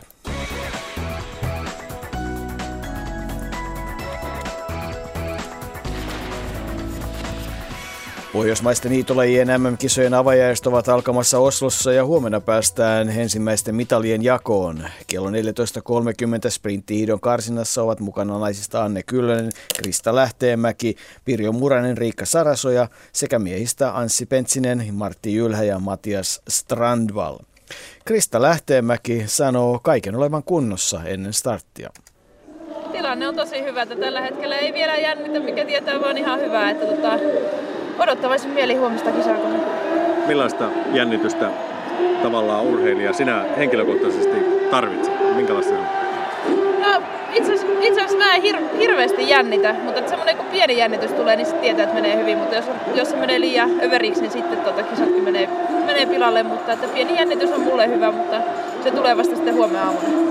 Sanoit silloin Rammanin viikonloppuna, että tuota, pikkusen tukkosta on, niin mikä tällä hetkellä nyt, kun olet varmasti käynyt pieniä verryttelylenkkejä sun muita hiihtämässä? No tällä hetkellä olo on ihan hyvä. Teille pidi ihan täysin lepopäivä sitten, että varmasti palautuu niistä viikonloppukisoista. Mutta tuntemukset on tällä hetkellä hyviä ja tänään otetaan vielä avaavia vetoja, niin eiköhän se huomenna sitten suksi liikaa. Entä tuo rata, miten se sopii sinulle? No mielestäni se sopii paremmin kuin Trammenin rata, että siinä on kovempi nousu. Että, että uskon, uskon, että toi tulee olemaan kovat kisat ja porukka pysyy kasassa kuitenkin rata on semmoinen, mutta että loppuhan sinne ratkaisee. Niin siinä on lopun tämmöinen nousu ja sitten tuo suora on käytännössä lyhyempi kuin esimerkiksi Drammenissa. Kyllä joo, että tota, viimeiseen nousuun tullaan varmasti yhdessä, että siinä, siinä kovia paukkuja, niin tota, siinä varmasti tulee pieniä eroja. Että lop, lop, maalisuora on niin lyhyt, että tota, siinä ei enää hirveästi sitä tekemään. Entä ketkä sieltä tavallaan etukäteen haet kovimmiksi kilpakumppaneiksi? No kyllähän se varmaan Björkeni on kuitenkin kovin ennakkosuosikki huomenna. Krista Lähteenmäki ja jututti Pekka Viinikka. Kansainvälinen jääkiekkoliitto on lykännyt suunnitelmiaan mestarien liigan palauttamiseksi. Liitto tiedottaa verkkosivuillaan, että valtaosa ensikaudeksi suunnitellun liigaan kutsutuista maista hylkäsi IIHFn esityksen kilpailuformaatista. Myös suurin osa kansallista liigoista vastusti esitystä, joten liigan uudelleen herättämisyritystä päätettiin siirtää. Ratkaisu yrittää löytää liiton mukaan tulevaisuudessa. Liigassa oli suunnitelman mukaan pelannut 16 joukkuetta kolmena ensimmäisenä vuonna. Ja kotoisessa Mestiksessä playoff-ottelut ratkaisevat ovat käynnissä. Jukurit Kiekko Vantaa ensimmäisen erän jälkeen 1-0, KK Kiekko Laser 1-0, Sportleki samoin 1-0 ja Sapko johtaa D-tiimiä vastaan 4-1. Ja Naisten lentopallon Challenge Cupin puolivälierän ensimmäisessä osassa LP Viesti Salosta voitti ensimmäisen esään erän Azerrail Bakua vastaan 25-19. Urheilun asioihin 21 uutisten jälkeen. Ja sitten taas tähtien pariin. Radio Suomen tähtihillassa asiantuntijoina ovat professori Tapio Markkanen ja professori Markku Poutanen. Minä olen Maija Typpi. Tuossa jäi vähän kesken tuo kuun rata ja sen, miksi se kuun sirppi on tuolla lähellä päivän tasa ja miksi kelluu kuin vene sitten, eikä ole sellainen sievä kasvava sirppi niin kuin meillä. Jatketaan vähän, se jäi vähän kesken. Kumpi teistä olikaan äänessä? Markku Pohtonen.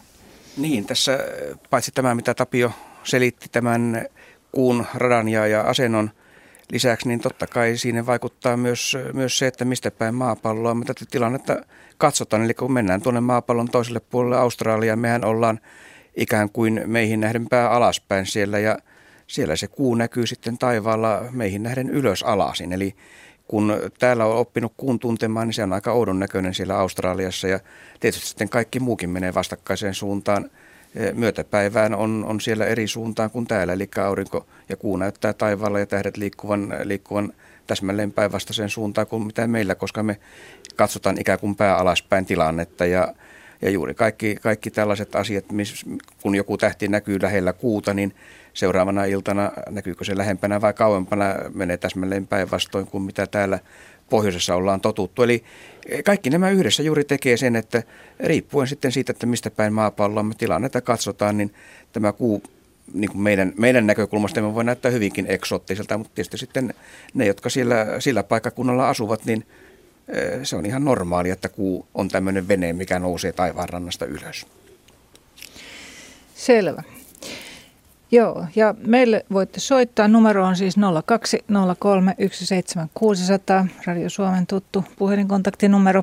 Sitten voi lähettää tekstiviestikysymyksiä, RS-välilyönti teemailta ja sitten tuo kysymys niin, että kaikki 160 merkkiin. Sitten voi lähettää sähköpostiin radio.suomi.yle.fi ja neljäs on tuo Radio Suomen nettisivujen kautta. Siellä on semmoinen lomake – mistä näitä kysymyksiä voi meille lähettää. Ja seuraava soittaja on sitten Alajärveltä. Hyvää iltaa. Iltaa, Pasi tässä iltaa. Minkälainen on Alajärven taivas tänään? No itse asiassa nyt en ole siellä, on tässä työmatkalla okay. etelään päin, mutta kuitenkin tota, tämä kysymys olisi sellainen, mä en tiedä kuinka tämä nyt liittyy, mutta, mutta, mutta tässä tammikuun, olisiko ollut alkupuolella, me oltiin emännän kanssa talon takapihalla seisoskeltiin ja siinä on järvi sitten ihan siinä muutaman kymmenen metrin päässä meidän tontista ja tota niin, kateltiin sinne taivaalle sitten, niin oli semmoinen kirkas valo, oli niin kuin puiden latvojen korkeudella suurin piirtein. Niin tuota, sitten se sillä lailla niin kuin loikkas se valo ja sammui, saman tien syttyi, taas otti sen loikan ja sammui.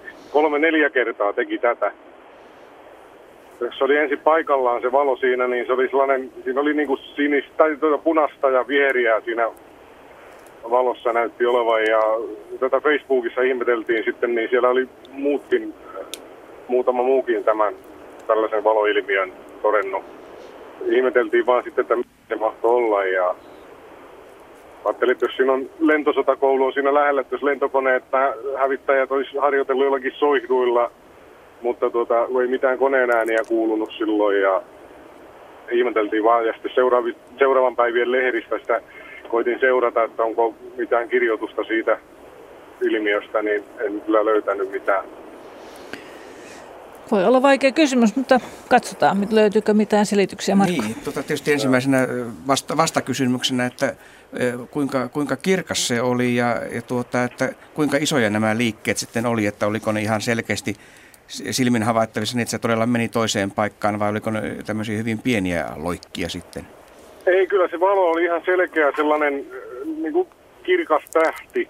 Ja se oli ihan selvä loikkaus, sellainen, äh, vaikea nyt sanoa kuinka pitkän matkaa, mutta kuitenkin ihan silmillä havaittavissa kyllä selvästi. Mutta se sitten katosi siihen, siihen paikkaansa, että se ei sitten painunut mihinkään taivaanrantaan vai, vai mitä sillä lopulta tapahtui? Se niin kuin otti sen loikan, en mä nyt muista, kolme neljä kertaa, sitten se niin kuin hävisi. Toki oli vähän sellaista pilivistä, sellainen tasainen pilvikerros, että, ja koitin sitä sitten seurata, mutta kun ei sitä enää näkynyt sitten sen jälkeen. Että ensin se oli niin kuin paikallaan se valo, ihan, ihan paikallaan, en osaa aikaa sanoa sekunteja, ja sitten se tosiaan otti sen loikan, sammui, syttyi saman tien ja otti loikan. Ja tätä se teki kolme neljä kertaa. Joo. Minulta vielä meni ohi se, että oli, mihin, mihin ilmansuuntaan se oli suunnilleen? Uh, miten nyt sanoisin? Uh, olisiko se nyt ollut niin kuin pohjoisesta etelään päin otti niitä loikkia. Tai... Niin, mutta se, se niin näkyykö se jossain idän suunnalla vai... vai... Län... No joo, idän suunnalla, kun katsellaan takapihalta, katsellaan, niin, niin kuin lähinnä joo, idän suuntaan. Joo, joo. Nimittäin tuota, ihan ensimmäisenä mulle tulee mieleen mieleen näiden tämän Venäjän avaruuskeskuksen Plesetskin valot, eli sieltä kun joskus lähetetään näitä kantoraketteja, niin ne näkyy Suomen puolella ja, ja siinä saattaa Aha. juuri tulla tämmöisiä ilmiöitä vastaan ja, ja sitten nämä loikat tai tämmöiset voi ihan hyvin johtua siitä, että siinä välissä on ollut jotain pilveä, joka, että välillä se näkyy ja välillä se ei näy. Eli, eli tämä, tämä saattaa niin kuin ensimmäisenä tulla mieleen, mutta Toki tuossa on kaikkia muitakin mahdollisuuksia. Että tietysti ensimmäisenä tulee joku tämmöinen lentolaite mieleen, että, että joku, joku tämän tyyppinen se on pikemminkin kuin mikään tähti tai tähtitaivaan kohde. Että se on Joo. tietysti sanotaan hyvin, hyvin vaikea niin kuin sanoa varmasti, että mitä se, mitä se on, mutta tämmöiset on hyviä arvauksia. Tai sitten joku tietysti tuommoinen tähdenlento tai, tai ilmakehän tuleva avaruusromun kappale, niin se ehkä käyttäytyy vähän eri tavalla, että se ei, se ei ihan tämmöistä eh, ilmiötä Joo. yleensä aiheuta. Se oli justiin se, missä se ne loikat näki, niin siinä, sillä kohtaa ei juuri ollut pilviä, mutta se sitten, kun ne hävisi sen muutaman kerran jälkeen, jos oli tehnyt sen loikan, niin sitten siinä oli niinku pilviä edessä. Et en tiedä sitten, olisiko jäänyt sinne pilvien taakse siinä vaiheessa, vai tekikökään enää näitä loikkia sitten, mutta se oli niin jännä, kun se sammui se valo ja saman tien syttyi ja taas otti sen loikan ja sammui ja sitten se teki muutaman kerran ja ihmeteltiin kyllä kovasti, että mikä se oli vaikea mennä arvailemaan, mikä on kyseessä. Tuskinpa mikään taivaan kappale. Joo. Tuommoinen rakettikoe mm, juuri idän suunnassa tulee mieleen. Sitten olen kyllä pannut merkille, että ihan tavallinen lentokone saattaa tullessaan kohti pitkänkin aikaa näyttää hyvin liikkumattomalta taivaalla ja sitten kun se muuttaa suuntaa, niin se alkaakin liikkua huomattavalla nopeudella. Ja ja jos siinä erillisinä näkyy vihreitä ja punaista valoa, niin ne, ne kuulostaa kovasti niin kuin tämmöiseltä lentokoneen sivuvalolta, joka sitten, jos se, en tiedä mitä esimerkiksi sotilaskoneet tuohon vuorokauden aikaa harjoituslennolla tekevät, mutta, mutta asennon muuttaminen saattaa aiheuttaa sen, että se välillä on näkymättömissä ja sitten tulee taas näkyviin. Mutta Joo. tämä nyt on ihan vain tämmöinen arvausyritys, että mitä Joo. voisi olla, kun en no, mitään tunne. Ääntä, mitään ääntä ei kuulunut. Sekään ei ole kuunnella. kauhean poikkeuksellista. Jos kone on pitemmällä ja, ja tuulen suunta on semmoinen, siis ylätuulikin esimerkiksi, että se ei se ei välttämättä kantaudu kovin hyvin, mutta sitten kun se Joo. kulkee läheltä niin, että se menee esimerkiksi pään yli, niin sitten Joo. alkaa kyllä jo kuulua se niin just, kone, koneääni. Mutta nämäkin on taas tämmöisiä jossitteluita. Että niin just, joo. Kun en ole lentämisen mäkin... asiantuntija. Joo, mä ajattelisin jotakin tällaisia soihtuja, olen nähnyt käytettävän niin kuin jotakin tällaisia, millä pitää harhauttaa jotain ohjuksia, tällaisia harjoitellut, olen mm-hmm. nähnyt tällaista tapahtuu, mutta tota, tuli mieleen sellainen ensin, mutta se, kun ei kuulunut mitään ääntä, niin ajattelin, että no ei se varmaan lentokone ollut, mutta Joo, mutta kiitos teille. Me ei nyt osata tämän paremmin vastata.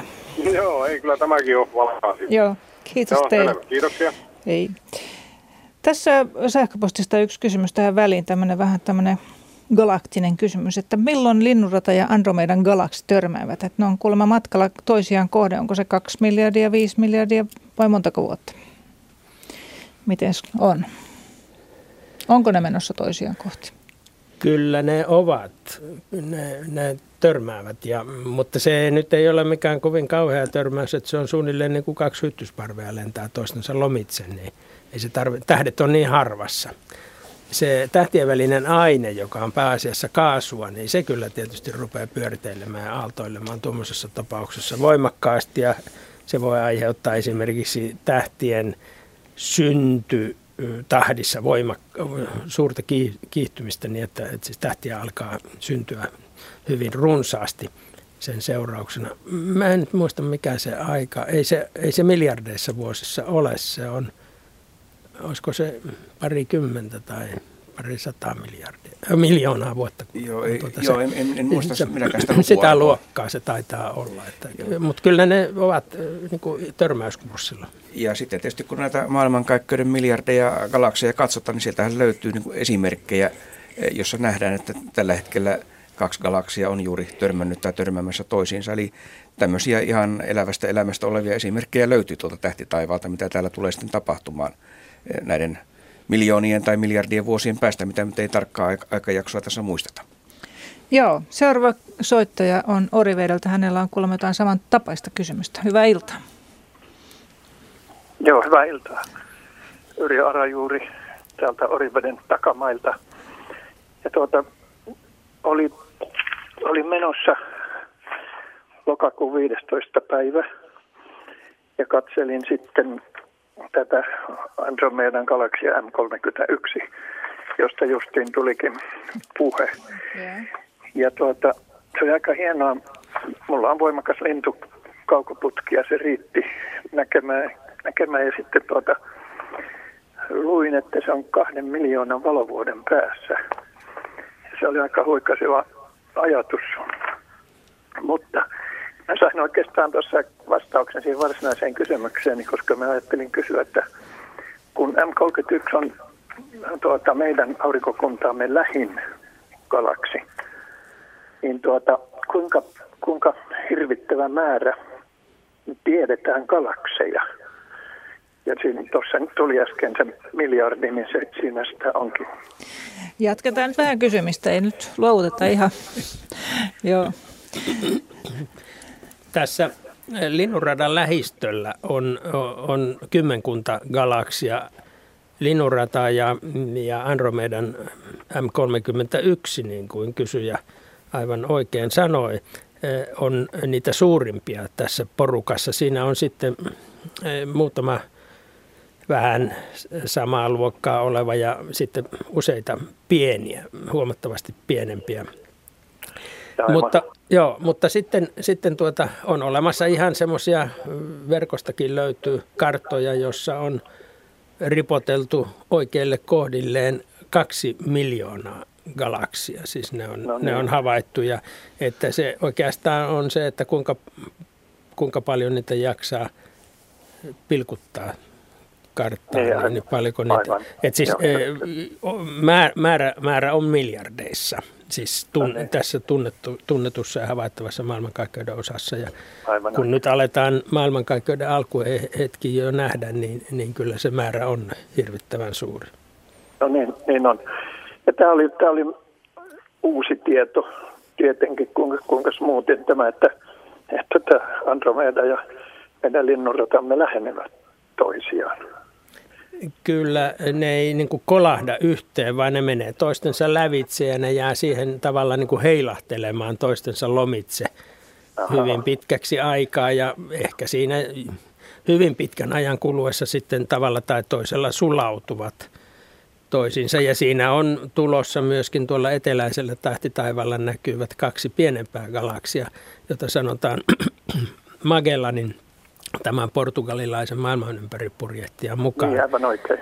Niin eh, hänen mukaansa, koska silloin retki, retken myötä sitten Eurooppaan tuli tieto näistä eteläisellä taivaan puoliskolla näkyvistä utumaisista läiskistä. Ne ovat myöskin galakseja ja ne on varsin lähellä, vajaan 200 000 valovuoden päässä. Ja, no niin. ja ne, ne ovat myöskin oikeastaan romahtamassa linnunrataan kumpikin, no, mutta aikansa se ottaa kyllä. Että. Niin justiin, aikansa ottaa. Mä olisin kysynyt sitä, en, en, kun mä menin tota radiota pakoon toiseen huoneeseen, niin tuota, en kuullut sitä sitten loppuun, että onko, onko jotain aika-arviota tästä sitten tästä niin sanotusta sulautumisesta. Se on muistaakseni kymmenissä, kymmenissä miljoonissa vuosissa vähintään se. Se, se Selvä, kyllä. No on merkittävässä. Kyllä nämä, nämä on, nämä on hämmentävä, hämmentäviä lukuja. Toki. Aika. Onko tuo Andromedan galaksi, niin onko se suurempi kuin meidän linnunrata vai pienempi? Se taitaa olla vähän isompi, mutta se vähän vaihtelee aina, että mihinkä se raja oikein vedetään, kun löytyy. Kovin suurta eroa siinä ei ole. Kyllä se vähän isompi olla, mutta noin oleellisesti samaa, samaa koko luokkaa. Ja kun tämä meidän linnurata on tämä tämmöinen spiraaligalaksi, niin onko se minkä muotoinen tämä on sitten tämä Andromedan galaksi? Se on myös spiraali. Tuleeko niistä yksi isompi spiraali vai semmoinen sekasotku? Kun sanoit Markku, että on semmoisia malleja tuolla taivaalla. Sittenpä sen näkee. Sen näkee sitten, kun elää. Mutta tuota, kyllä mä veikkaan, että enemmän sitä ainakin alkuun tulee sekasotku, koska tämä spira- spiraalirakenne varmasti katoo siinä vaiheessa, kun e, tämä yhdistyminen tapahtuu. Ja, ja, ja tuota, siellähän, jos katsotaan näitä erityyppisiä galakseja, niin sieltä kyllä varmasti löydetään sitten sopiva kandidaatti, minkä näköinen tästä voisi tulla, mutta ainakin alkuun tämmöinen niin sanottu epäsäännöllinen, millä ei ole oikeastaan mitään rakennetta, mutta sitten on näitä valtavia elliptisiä galakseja, mitä mä muistin, että niistä ainakin joskus on sanottu, että ne olisi ehkä tämmöisiä hyvin vanhoja, missä on saattanut sitten tapahtua näitä törmäyksiä ja sulautumisia, että eiköhän me jossain vaiheessa ruveta katsomaan näitä kuvia sitten, että mitä, mitä hyviä ehdokkaita löytyisi. Joo, kiitoksia. Tämä oli, tämä oli hyvin mielenkiintoinen ilta. Ja nyt, nyt mulle tuli juuri yksi kysymys, jos mä pitkitän tätä sen verran, että kun puhuttiin näistä mahtavista kaukoputkista, niin mulle tuli itselleni mieleen, kun, kun lueskelin tuolta, että Galileo, Galilei 1600-luvulla keksi nämä Jupiterin kuut. Ja hän piti niitä ensin tähtinä, mutta sitten kun ne siirsi asentoon, ja mä tein, mä tein saman, saman sitten ihan empiirisesti. Menin katsomaan eri iltoina ja ne, ne, niitähän ne, niitä oli neljä. Ja jonakin iltana niitä oli kaksi, koska yksi kuu oli tähden kohdalla ja toinen oli sen takana. Niin nyt mulle tuli mieleen, että minkälaisella instrumentilla Galilei aikanaan havaitsi nämä kuut. Se, se, oli, se oli niin surkea kaukoputki nykymittapuun mukaan, että ei kukaan tänä päivänä semmoisella ryhtyisi tekemään paljon mitään. Siinä oli yksinkertainen linssi, joka tarkoittaa sitä, että sen, eh, siinä oli kaikenlaisia opti, optiikan aiheuttamia kuvausvirheitä – ja sen näkökenttä oli erittäin pieni, se oli siis vaikea käsitellä, paha suunnata ja pitää kohdetta siinä paikoillaan. Ja se suurensi semmoisen parikymmentä kertaa. Ja täytyy ihmetellä sitä Galilein kykyä tulkita näkemänsä aivan oikein. Aivan ja että, että tuota, kyllä se monen, monen silmään olisi näyttänyt mielenkiinnottomalta tuhrulta, mikä niin, siinä niin, näkyy. Varmasti, joo. Mutta joo, hänellä, kyllä, hänellä oli oivallusta nähdä sellaisia asioita, joita se vaatimaton instrumentti näytti, ja sitten tehdä vielä niistä aivan oikeat johtopäätökset. Niin, ja sitten hän, hän ei jättänyt sitä siihen yhteen havaintoon, vaan hän teki juuri niin, että hän, hän havaitsi sitten pitkän aikaa toistuvasti joka tilaisuudessa. Hän havaitsi Jupiteria ja aloitti ne vuoden 1609 joulukuussa ja jatkoi niitä sitten seuraavan vuoden alkupuolelle ja kiirehti sitten kirjoittamaan tämän sensaatiomaisen kirjansa Tähtien sanansaattaja, joka ilmestyi muistaakseni sitten toukokuussa 1610 ja aiheutti suuren suuren hämmästyksen. 401 vuotta sitten. Kyllä. Niin, eikä ihme. No joo, kiitos. Mä sain, mä sain kivoja vastauksia ja, ja kiitos tästä mielenkiintoisesta illasta. Kiitos teille hyvistä kysymyksistä. Hyvää, hyvää Hyvää, Hyvää jatkoa teille. Joo, hei. hei. Tästä taas tämmöinen pikainen sähköpostikysymys. Miksi talvipäivän seisauksen jälkeen päivä pitenee sieltä iltapäivästä paljon nopeammin kuin aamupäivästä? Siellä se suorastaan aurinko nousee vielä hitaammin, Markku Poutanen. Joo, tämä on tämmöinen klassikko kysymys, mitä aina tuossa vuodenvaihteessa, kun ihmiset allakkaa tutkivat ja, ja päivän pitenemistä seuraavat, niin huomataan hyvin selvästi. Ja se näkyy todella ihan vasta vain siinä vuoden vaihteessa heti joulun jälkeen. Ja, ja tuota, tämä on tämmöinen esimerkki siitä, miten maanrata ei ole pyöreä, vaan maanrata on hieman soikea, nimittäin tammikuun alussa. Ihan siinä tammikuun toisena kolmantena päivänä maa on radallaan lähinnä aurinkoa. Ja, ja tuona hetkenä maa liikkuu radallaan hieman keskimääräistä nopeammin. Ihan näiden ratalakien mukaan se menee hieman, hieman vauhdikkaammin kuin silloin, kun se on sillä kauempana. Ja, ja nyt tietysti maan pyöriminen, johon liittyy tämän auringon nousu ja lasku ja valo, valon ja pimeyden vaihtelu, niin tämä maan pyöriminen ei tietenkään tiedä mitään tästä maan ratanopeuden muutoksesta. Ja maa pyörii sitä entistä vauhtiansa, joka tarkoittaa sitä, että kun vuorokaudessa maa liikkuu vähän keskimääräistä pitemmälle, niin aurinko ikään kuin näyttää jäävän jälkeen. Se nousee aina aamulla vähän myöhässä ja illalla taas yhtä lailla vähän myöhässä laskee. Ja kun tähän samaan yh, sitten yhdistyy tämä alkava päivän piteneminen, niin silloin siinä käy juuri niin, että aamusta ei oikeastaan tapahdu mitään, mutta se tuplautuu siellä se piteneminen illasta. Ja se on semmoinen pari viikon jakso, kun hyvin selvästi huomaa, että aamu, aamusta ei oikeastaan tämä auringon nousuaika muutu mihinkään. Illalla se pitenee, sitten se pikkuhiljaa, kun eh, mennään sinne pitemmälle tammikuuhun, tämä tasaantuu ja, ja katoaa. Ja tässä sitten keskitalvella tämmöistä ilmiötä ei enää huomaa, mutta se on siinä näkyvissä tämän parin kolmen viikon ajan siinä vuoden vaihteessa. Minusta on hienoa, että on ihmisiä, jotka panevat almanakasta tai sanomalehdestä tämän asian merkille. Se on hienoa luonnon tapa, todellisten tapahtumien seuraamista. Sitä ei tarvitse edes katsoa almanakasta, sen huomaa ihan katsomalla ulos. Ihan oikeasti. Oi, kyllä, kyllä, kyllä, toki, kyllä. toki mutta, se on, Hyvä, mutta, mutta, mutta, se on, kun se on vain muutama minuutti, niin sitä, siihenkin täytyy kiinnittää ihan oikeasti huomiota, Joo, että no. se, se, se helposti menee ohi, jos ei, ei huomaa tämmöisiin asioihin kiinnittää huomiota. Selvä. Seuraava soittaja on Pieksämäeltä. Hyvää iltaa. Hyvää iltaa. Pieksämäeltä Ismo Ollikainen.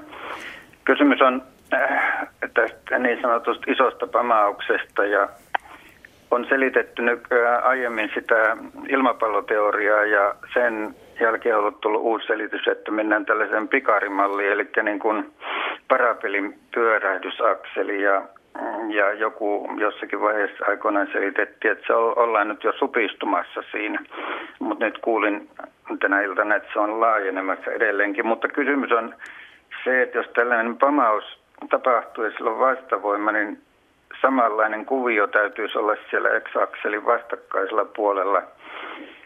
Ja jos tämä teoria, että se on tämmöinen maljamainen kuvio – joka nyt vielä laajenee ja alkaa supistua ja tulee uusi rysäys. Sitä seuraa uusi pamaus. Me ollaan menossa sellaiseen aaltokuvioon, eli tämä sitten muodostaisi tavallaan niin kuin aaltokuvion pyörähdysliikkeen, eli se on niin kuin nakkimakkara kuvio jatkuvasti. Näin kuvittelin, mutta miten tämä pamaus voi suuntautua sitten yhteen suuntaan, että niitä ei olisi äärettömän moneen suuntaan niin kuin räjähdyksessä – tapahtuu, eli on voima ja sillä vastavoima. Vaikeita kysymyksiä, osataanko vastata? No, tuota tässä ehkä enemmän tulee ongelmaksi, millä tavalla tätä ilmiötä yritetään kuvata ja, ja esittää eh, noin sanotaan kansantajuisesti tai, tai kuvannollisesti ilman tämmöisiä monimutkaisia matemaattisia kaavoja. Ja tässä oikeastaan tämä tämmöinen eh, tiimallasi tai maljamainen kuvio, tämä ei niinkään kuvasta sitä maailmankaikkeutta, maailmankaikkeuden Eh, ulkoasua, vaan, vaan enemmänkin sitä, millä tavalla tämä maailmankaikkeuden koko muuttuu ajan myötä.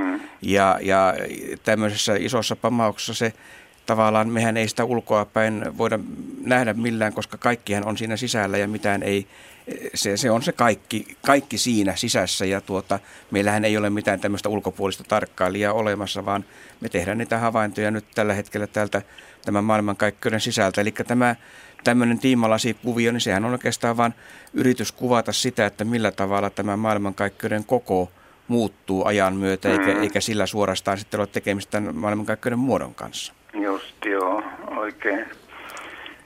Selvä. Joo, tämä, tämä kyllä riittää. Sitten toinen lyhyt kysymys, äh, sitten lopetan, on koskee tämä maapallon magneettikenttää, eli se on minua askarruttanut, että mistä se saa energiaansa.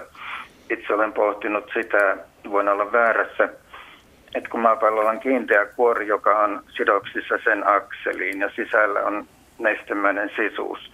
Ja kun akseli muuttaa kulmaansa kiertoradan mukaan, niin nestemäinen sisuus ei pysty seuraamaan sitä muutosta. Aiheuttaako se magneettikentä vai mistä maapallo saa magneettikentän? Eihän se voi kestomagneetti olla. Ei se kestomagneetti ole. Kyllä nämä maapallon magneetti, magneettikentän synty on ihan siellä maan ytimessä, rauta, rautaytimessä, missä e, tapahtuu sitten näitä sähkökentän virtauksia, että valtavat sähkökentät siellä synnyttää sitten tämän magneettikentän, eli se syntyy ihan siellä sisäytimen, ulkoytimen Eh, virtauksissa. Ja, ja eh, se tietysti osittain liittyy tähän, tähän maan lämpötalouteen. Siellä on hyvin kuuma, se on, on, on nestemäisessä tilassa siellä. Ja siitä, sen takia pystyy sitten pysymään vuosimiljardeja hengissä. Ja eh, tämän maan magneettikentän ominaisuuksia, sitä on, niitä on tietysti tässä tutkittu vuosisatojen ajan ja ei ihan täysin vielä ymmärretä kaikkea, mitä täällä tapahtuu. Muun muassa se, että, tämä magneettikentän napaisuus vaihtelee muutaman sadan tuhannen, kymmenen tuhannen, muutaman sadan tuhannen vuoden jaksoissa. Eh, pohjoisnapa ja etelänapa voi vaihtaa paikkaansa ja tämmöisiä tapahtumia tiedetään historian kuluessa tässä viimeisten vuosimiljoonien aikana tapahtuneen. Eli mm-hmm. kaikkien näiden syntyjä ei tarkkaan osata laskea, koska ne on osittain tämmöisiä kaoottisia ilmiöitä, mutta samanlaisia magneettikenttiä on, on kaikilla muillakin kappaleilla auringossa, eh, Jupiterissa. Me voidaan myös niitä tutkimalla saada sitten uutta tietoa myös tästä maan magneettikentästä ja, ja magneettikentän ominaisuuksista. Just lyhyesti vielä, että jatkan ja lopetan. Eli tuo kiinteän maankuoren kääntyminen, nestemäinen sisuus ei voi seurata sitä liikettä, se jatkaa omaa, ää, omaa rataansa, niin se hankausliike ei, ei kaiketi voi aiheuttaa sitä sähkökentän muodostumista siellä. Ei se, ei, ei se ainakaan pääasiallinen syy ole. Se metallinen pääasiassa raudasta ja nikkelistä muodostuva maan ydin, se on sula. Se on niin kuuma, että se on niin, sula, se, vir, se virtaa ja, ja tuota, se on sähköä johtavaa. Siellä on varauksia, siellä on siis myös sähkövirtoja. Ja aina kun on sähkövirta, niin sen ympärille muodostuu, sen, jos voi kuvitella, että siinä olisi jonkunlainen johdin, niin sen ympärille muodostuu magneettikenttä. Ja nyt kun se ei ole semmoinen yksi suuri pallo tai sen kaltainen kappale, joka, joka aiheuttaa näitä virtauksia, vaan se, sinne muodostuu vähän niin kuin tuommoiseen kiehuvaan vesikattilaan semmoisia soluja, niin. kohtia, jotka, joissa on virtausta ja vieressä on toinen solu, jossa virtaus tapahtuu hiukan eri tavalla. Mm-hmm. Niin siellä on hyvin monia pieniä pieniä virtapiirejä ja niiden ympärillä magneettikenttiä ja ne kun sitten laskeutuu yhteen, niin siitä muodostuu se, mikä havaitaan esimerkiksi maan pinnalla ja, ja, ja tuota, maa, maata ympäröivässä lähiavaruudessa mm. magneettikenttänä. Ja nyt kun se on näin monimutkainen rakenteeltaan, se maan magneettikentän synnyttävä ydin, niin siellä nämä pienet osaset ja elementit, niin ne, ne tuota, muuttuu ja silloin se magneettikenttäkin sitten muuttuu. Että se ei ole pysyvä. Se no vaihtelee voimakkuudeltaan ja sitten välillä käy sillä tavalla, että se, se summana muodostuva kokonaiskenttä jopa vaihtaa napaisuuttaan niin, että Joo. keikahtaa ympäri koko Just, homma. Ja, ja maanpallon magneettiset navat liikkuvat jatkuvasti esimerkiksi suhteessa pyörimisakselin napa, napoihin. Just. Okei, okay, joo. Mä sain nämä tiedot ja kiitos. kiitos teille joo. hyvistä kysymyksistä taas. Tässä vähän jatkoa tuohon äsken. Tuula kysyy täällä sähköpostissa, että kun maailmankaikkeus nyt laajenee ja laajenee, niin mihin se laajenee? Kun ajattelee vaikkapa, jos puhuttiin vaikka ilmapallosta, että sitä puhaltaa, että se laajenee, niin siellä ilmapallon ikään kuin ulko- ulkopuolella on koko ajan jotain? Onko, tiedetäänkö jotain, että onko tuossa ulkopuolella jotain vai ei? Se tila kulkee siinä mukana. Usein kysytään, kun tästä laajenemisesta puhutaan, että missä se on se alkuräjähdyspiste. Se on tässä, tuossa, tuossa tuota, tuon teekupin vieressä. Se on, se on siis kaikkialla ja se on kuulijoiden radion äärellä siinä, missä he istuvat. Me kaikki maailmankaikkeudessa oleva aine kuljettaa mukanaan sitä alkuräjähdyspistettä ja myöskin avaruutta. Et se ei ole, alkuräjähdys ei tarkoita sitä, että maailmankaikkeuden aine oli kaikki joskus ammoin yhdessä tyhjän maailmankaikkeuden kolkassa, josta se sitten lähti leviämään siihen tilaan, vaan se, se tilakin oli kasassa.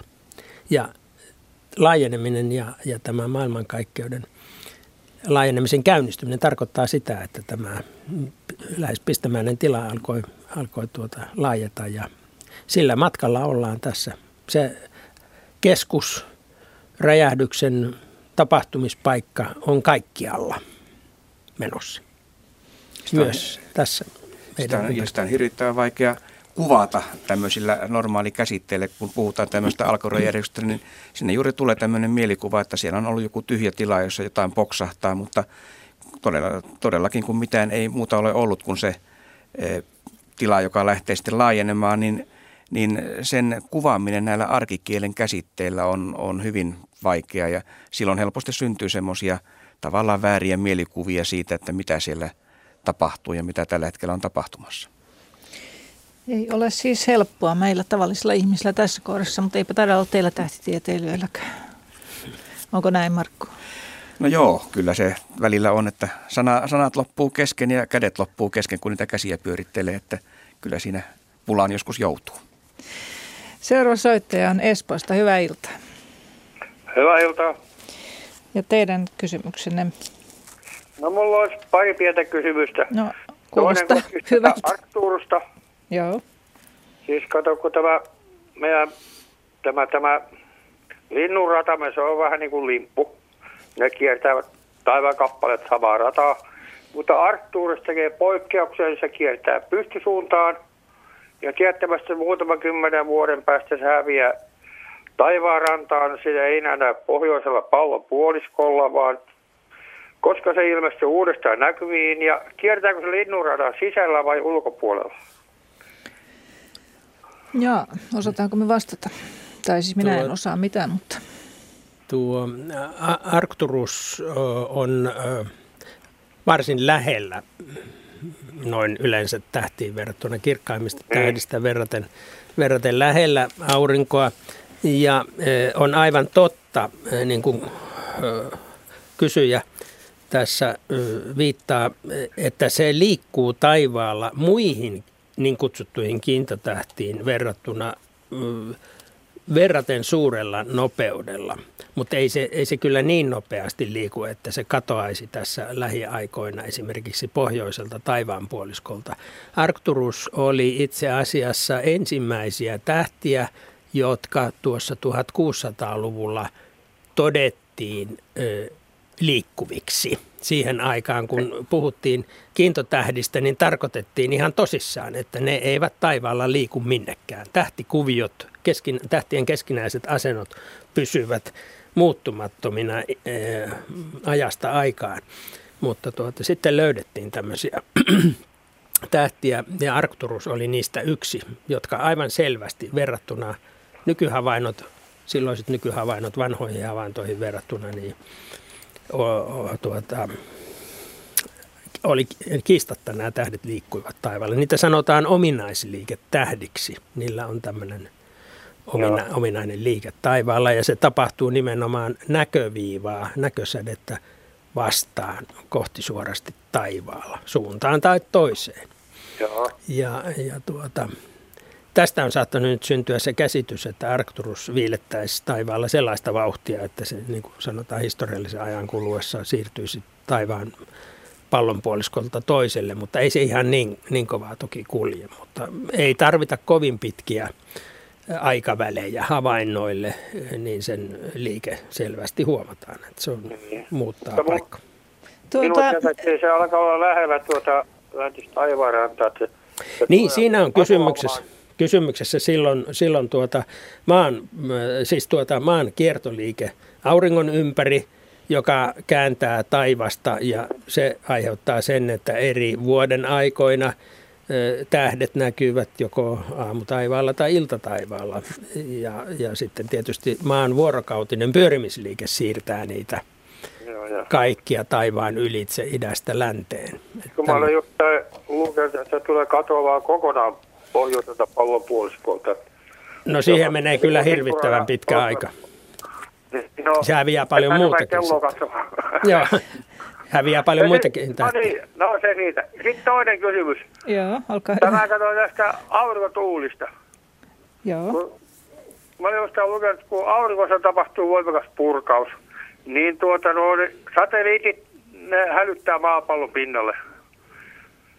Ja sitten, tuota, no, sitten kun me nähdään, kato, mitä auringon pinnalla on tapahtunut, niin se on, se on kahdeksan minuuttia noin, mutta se on kaksi minuuttia aikaisemmin hälyttänyt, kato se satelliitti siitä aurinkotuulesta, että se ylittää 25 prosenttia silloin valon nöpöiden. Että onko se niin kuin mitenkään mitattavissa varmasti? Markku Poutan.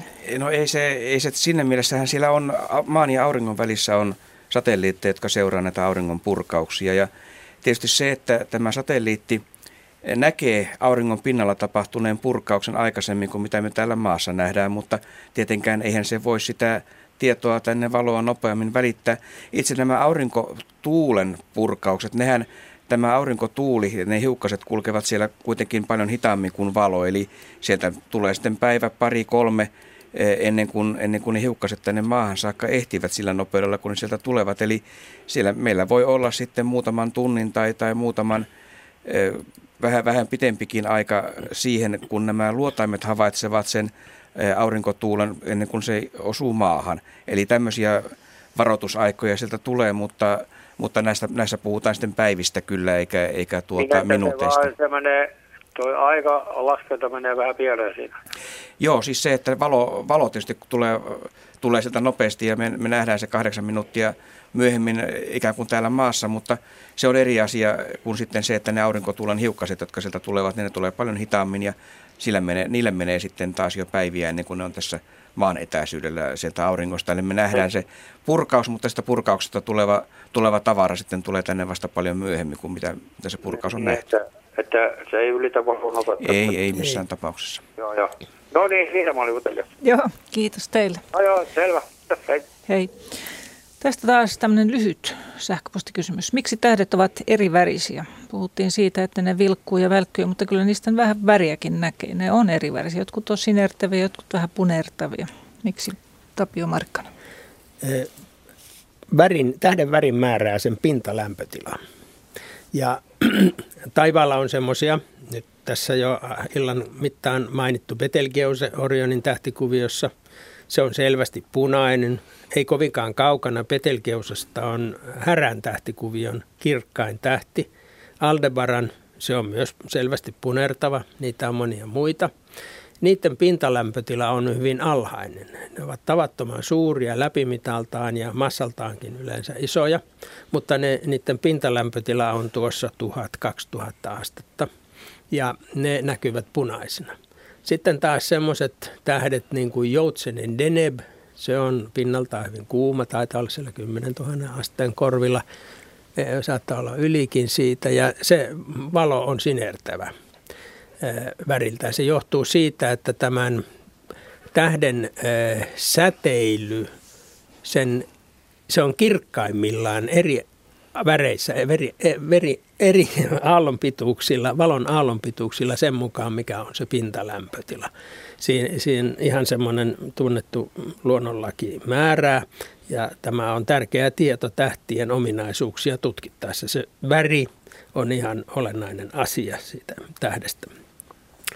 Ja siis kylmät tähdet ovat punaisia ja siniset tähdet ovat kuumia pinnaltaan. Ei pidä nyt sekoittaa kylpyhuoneen hanoja sitten tämän jälkeen kuitenkaan. Niin, se on vähän niin kuin väärinpäin siihen, mitä yleensä ajattelee, että hehkuvan punainen ja on kuuma ja sininen on viileä, mutta tässä on siis toisinpäin. Se on täysin toisinpäin. Tässä Sirkka kysyy toisenkin kysymyksen. Onko tähdenlento aina myötäpäivää, Markku Puhtonen?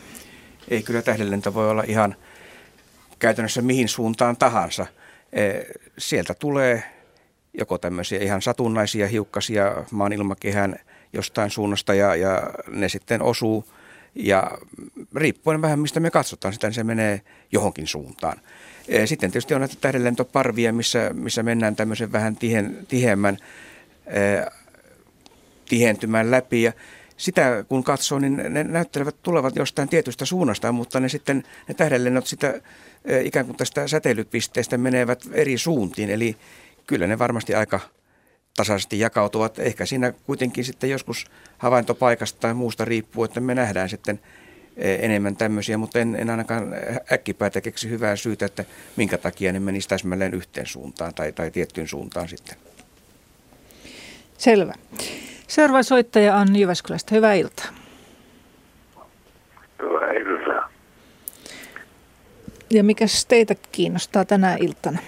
No minua kiinnostaisi kovasti se, että jos ajatellaan, niin kuin koulukirjassa piirretään kuvaa näistä planeetoista, jotka aurinkoa kiertää. Niin jos ne sattuukin joskus samalle viivalle, ja niin, että niiden tasot on samalla korkeudella, niin miten vetovoima muuttuu silloin? Ollaanko me hiukset pystyssä? Ja miten se on? Voiko planeetat osua tälle viivalle tällä tavalla? Mark Poutonen. Kyllä se taitaa aika mahdotonta olla, kun laskee näiden planeettojen kiertoaikoja ja mitä siinä pitäisi tapahtua, niin ei taida tämä aurinkokunnan elinikä riittää siihen, että tämä tämä kaikki planeetat täsmälleen samaan suuntaan osuisivat. Tässähän oli joskus joitakin 2-30 vuotta sitten oli tämmöinen tilanne, että ne olivat suunnilleen samalla puolella taivasta maasta katsottuna ja silloinhan sitten kaikenlaisia tämmöisiä mytologisia kirjoituksia tehtiin siitä, että maailman lopputulossa ja muuta, mutta toisaalta näiden planeettojen, ne on välimatkat on niin pitkiä, että ei me oikeastaan täällä maassa niin ilman erittäin tarkkoja mittauksia edes havaita, että jotain, jotain poikkeavaa, sanotaan vaikka vuorovesivoimissa tai muissa olisi, että e, eipä niillä, vaikka ne, vaikka ne olisikin kaikki samalla viivalla, niin, niin tuota, ei meillä hiukset pystyssä ole. Joo, hyvä esimerkki on se, että jos tuota istuu bussissa ja bussin käytävän toisella puolella istuu normaalipainoinen henkilö siinä viereisellä penkillä – niin se henkilö vaikuttaa vetovoimallaan enemmän kuin Mars-planeetta tai mikään muu planeetta tahansa. Että jos ne olisivat oikein hyvin kasassa ja vaikuttaisi, nyhtäisivät yhteen suuntaan, niin ei siinä hiukset nouse pystyyn sen enempää kuin siinä käytävän toisella puolella istuvan henkilön vetovoiman vaikutuksesta. Että ihan rauhassa voi olla. Joo, ei, ei, ei, ei tunnu missään. Minä olen aika kalju, ettei multa hiukset nousekaan. No mutta, mutta kuitenkin semmoinen Kulmakarvat. Vielä, joo, ehkä ne on perillä. Mutta tuo äh, semmoinen asia, kun nyt tässä netissä on nähnyt semmoinen kuva, kun ensimmäiseksi on ensimmäisenä on saatu molemmin puoli aurinkoa, semmoinen yhtäaikainen kuva jossa näkyy melkein no, keltainen pallo.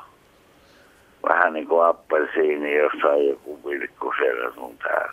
Mutta niin, kuinka tuota, niin minä ihmettelen sitä, kun kaikki Merkuriusta lähempänä olevat asiat melkein suolaa palaa, niin minkälainen nahka tällä, tällä satelliitilla on. Kyllä minä, en minä viiti istua suorassa auringonpaisteessa kauheasti se, se pysyy riittävän kaukana, eli ei ne, ei ne ihan sinne auringon viereen mene, vaan sitä kuvataan kauempaa. Eli siellä meillähän on jo, jo vuosikausia ollut tuossa maan ja auringon välissä, niin kuin oli tuossa vähän aikaisemmin puhetta, on ollut luotaimia, mitkä jatkuvasti seuraa aurinkoa oikein aitio paikalta ja nyt sitten ensimmäistä kertaa on saatu sillä tavalla lähetettyä näitä luotaimia sinne, että nyt me saadaan, saadaan sitten tavallaan tämmöistä stereokuvaa myös sieltä auringon toiselta puolelta, mutta ei ne, ei ne siihen aurinkoon kiinni mene, että kyllä, se, kyllä siinä tietty kunnioittava välimatka täytyy säilyttää. No, kiitos teille. Hyvää kiitos teille, joo. Samoin. Tuossahan on yksi Euroopan avaruusjärjestön satelliitti, eikö ole menossa Merkuriukseen? Vai onko se NASAn satelliitti? Siellähän on nyt, oli se NASAn satelliitti, ja on tämä eurooppalainen Pepi Colombo, mitä niin. ollaan suunnittelemassa. Okay. Että niin se, se, oli. Mutta... Se on vasta, joo, se on sen laukaisupäivää, taitaa olla vielä vähän auki, mutta, mutta todennäköisesti tässä olisikohan se kolmen neljän vuoden sisällä se pitäisi lähteä kohti Merkuriusta. Mutta se on juuri semmoinen, että siinä jo joudutaan ottamaan huomioon, että kun mennään lähelle niinkin no, lähellä aurinkoa kuin Merkurius-planeetta, niin nämä ihmisen tekemät laitteet alkaa vähän niin kuin kärventyä. Kyllä, ja tämä oli yksi syy siihen Pepi Kolombon viivästymiseen, että siinä on yritetty laskea tämän aurinkosuojuksen kokoa ja, ja materiaalia ja kuinka hyvin se pystyy suojaamaan. Ja sitten siinä kävi niin, että nämä, nämä laskelmat – ja suunnitelmat muuttuvat sillä tavalla, että tästä luotaimesta tulikin painavampi kuin mitä sitä alun perin piti tulla, kun piti panna vähän enemmän vylliä sinne, että se säilyy edes jonkun aikaa siellä hengissä. Ja, ja tuota, kaikenlaisia tämmöisiä hankaluuksia tulee, että nimenomaan silloin, kun me mennään tuonne Merkuriuksen etäisyydelle, niin meille todella on, on jo suuria vaikeuksia sitten saada, saada näitä luotaimia – siihen tilaan, että ne jonkun aikaa siellä säilyy, ellei sitten päästä johonkin tämmöiseen suojaan. Niin kuin tiedetään esimerkiksi, jos Merkuriuksen onnistuttaisiin pääsemään vaikka Merkuriuksen pinnalla ja siellä varjoon, niin, niin mikä siellä sitten olisi ollessa, mutta auringon pahteessa niin aika tukalat olot kyllä tulee jo hyvin äkkiä. Yksi kysymys tuolla nettikysymyksissä, mitä tänne on tullut, oli semmoinen, liittyy vähän samaan aiheeseen, on se, että miten määritellään auringon pinta. Sehän on tämmöinen hehkuva kaasupallo, mutta miten se siinä kuvassa, niin kuin äskeinen soittaja sanoi, niin se on semmoinen keltainen appelsiinipallo. Mutta miten se pinta määritellään? Tai miten se, minkä, minkälainen se pinta on? No se on vähän, vähän tuota, vaikea, vaikea kysymys. Siinä mm, auringon ö, kaasukehä, se on hyvin harvaa, harvaa ainetta ja siinä ylöspäin mennessä lämpötila nousee – siellä se harvenee ja siellä pääsee hiukkaset liikkumaan tavattoman nopeasti. E, ja se, jonka me valona havaitsemme havaintolaitteissamme ihan tuommoisessa kaukoputkessa ja sitten spektroskoopeissa ja muissa mittalaitteissa, niin se lähtee sieltä auringon pinnasta, nimenomaan pinnasta, jota sanotaan fotosfääriksi, siis valo, valopallonkuori. Ja sen sisäpuolella valo ja muu säteily etenee vähän vaikeasti. Siellä on hiukkaset jo niin tiheässä, että, että se, siellä jatkuvasti säteily törmäilee niihin, siroaa ja imeytyy ja vapautuu uudestaan. Kun se ohittaa tai lävistää tämän fotosfäärin, tämä sisältä tuleva säteily, niin silloin se pääsee vapaasti kulkemaan suoraviivaisesti ja se on sitten täällä maassakin esimerkiksi kahdeksan minuutin kuluttua siitä. Että se niin kuin tämmöisellä, se on, voisi sanoa, että se on pitkälle kaasun tiheyden aivan semmoinen hyppäyksen omainen kasvu sisälle päin mennessä, niin sillä tavalla se määrittyy se pinta. Siinä ei ole mitään kiinteää tai selkeää pintaa, että kauhea porina siellä käy, kun sisältä tulee kaasua jatkuvasti pintaan ja se on kuin puurokattila. Meillä on oikeastaan vähän sama ongelma näiden jättiläisplaneettojen kanssa, jotka myös on kaasumaisia ja missä, missä on Jupiterin pinta tai missä on Saturnuksen pinta. Ja siellä on sitten sovittu, että se joku tämmöinen tietty paineen arvo, esimerkiksi yksi atmosfääri tai vastaava, joka sanoo, että tämä on nyt se, mitä me käsitetään, että tähän lasketaan tämä planeetan koko. Tämä on se planeetan säde, se pinta, johon se lasketaan, mutta siellä sitten ne pilvikerrokset voi olla eri tiheyksisiä eri kohdilla ja, ja, ja sillä tavalla määriteltä se on todella hankala, että – näiden kaasuplaneettojen kanssa meillä kun ei ole semmoista kiinteää pintaa niin kuin näissä maassa ja Marsissa vaikkapa, niin se on paljon vaikeampi määritellä. Selvä. Vielä ehditään ainakin yksi soittaja ottaa Mustiosta. Hyvää iltaa. Ja Raimo Kinnunen Mustiolta, hyvää iltaa. Joo, mitäs Minulla olisi, Joo, olkaa hyvä. Minulla olisi kysymys kuusta. Vaihteeksi vähän helpompikin? Kyllä, kuu on aina kiva. Joo, mikä siinä kuussa nyt askarruttaa? Niin, sehän on hyvin yksinkertaista ymmärtää, että maan varjo tekee kuuhun jonkunmoisen lommon, isomman tai pienemmän. Mutta se on jo vähän kummallista, niin kuin viime perjantaina havaitsin kaupasta tullessani, että kuussa ei ollut sitä lommoa, vaan se oli paremminkin sellainen vasemmalta syrjältäänkin sellainen pullukka, että niin kuin vatsa olisi kasvanut, mutta se ei ollut täysikuu. Mikä se oli tämmöinen? Niin.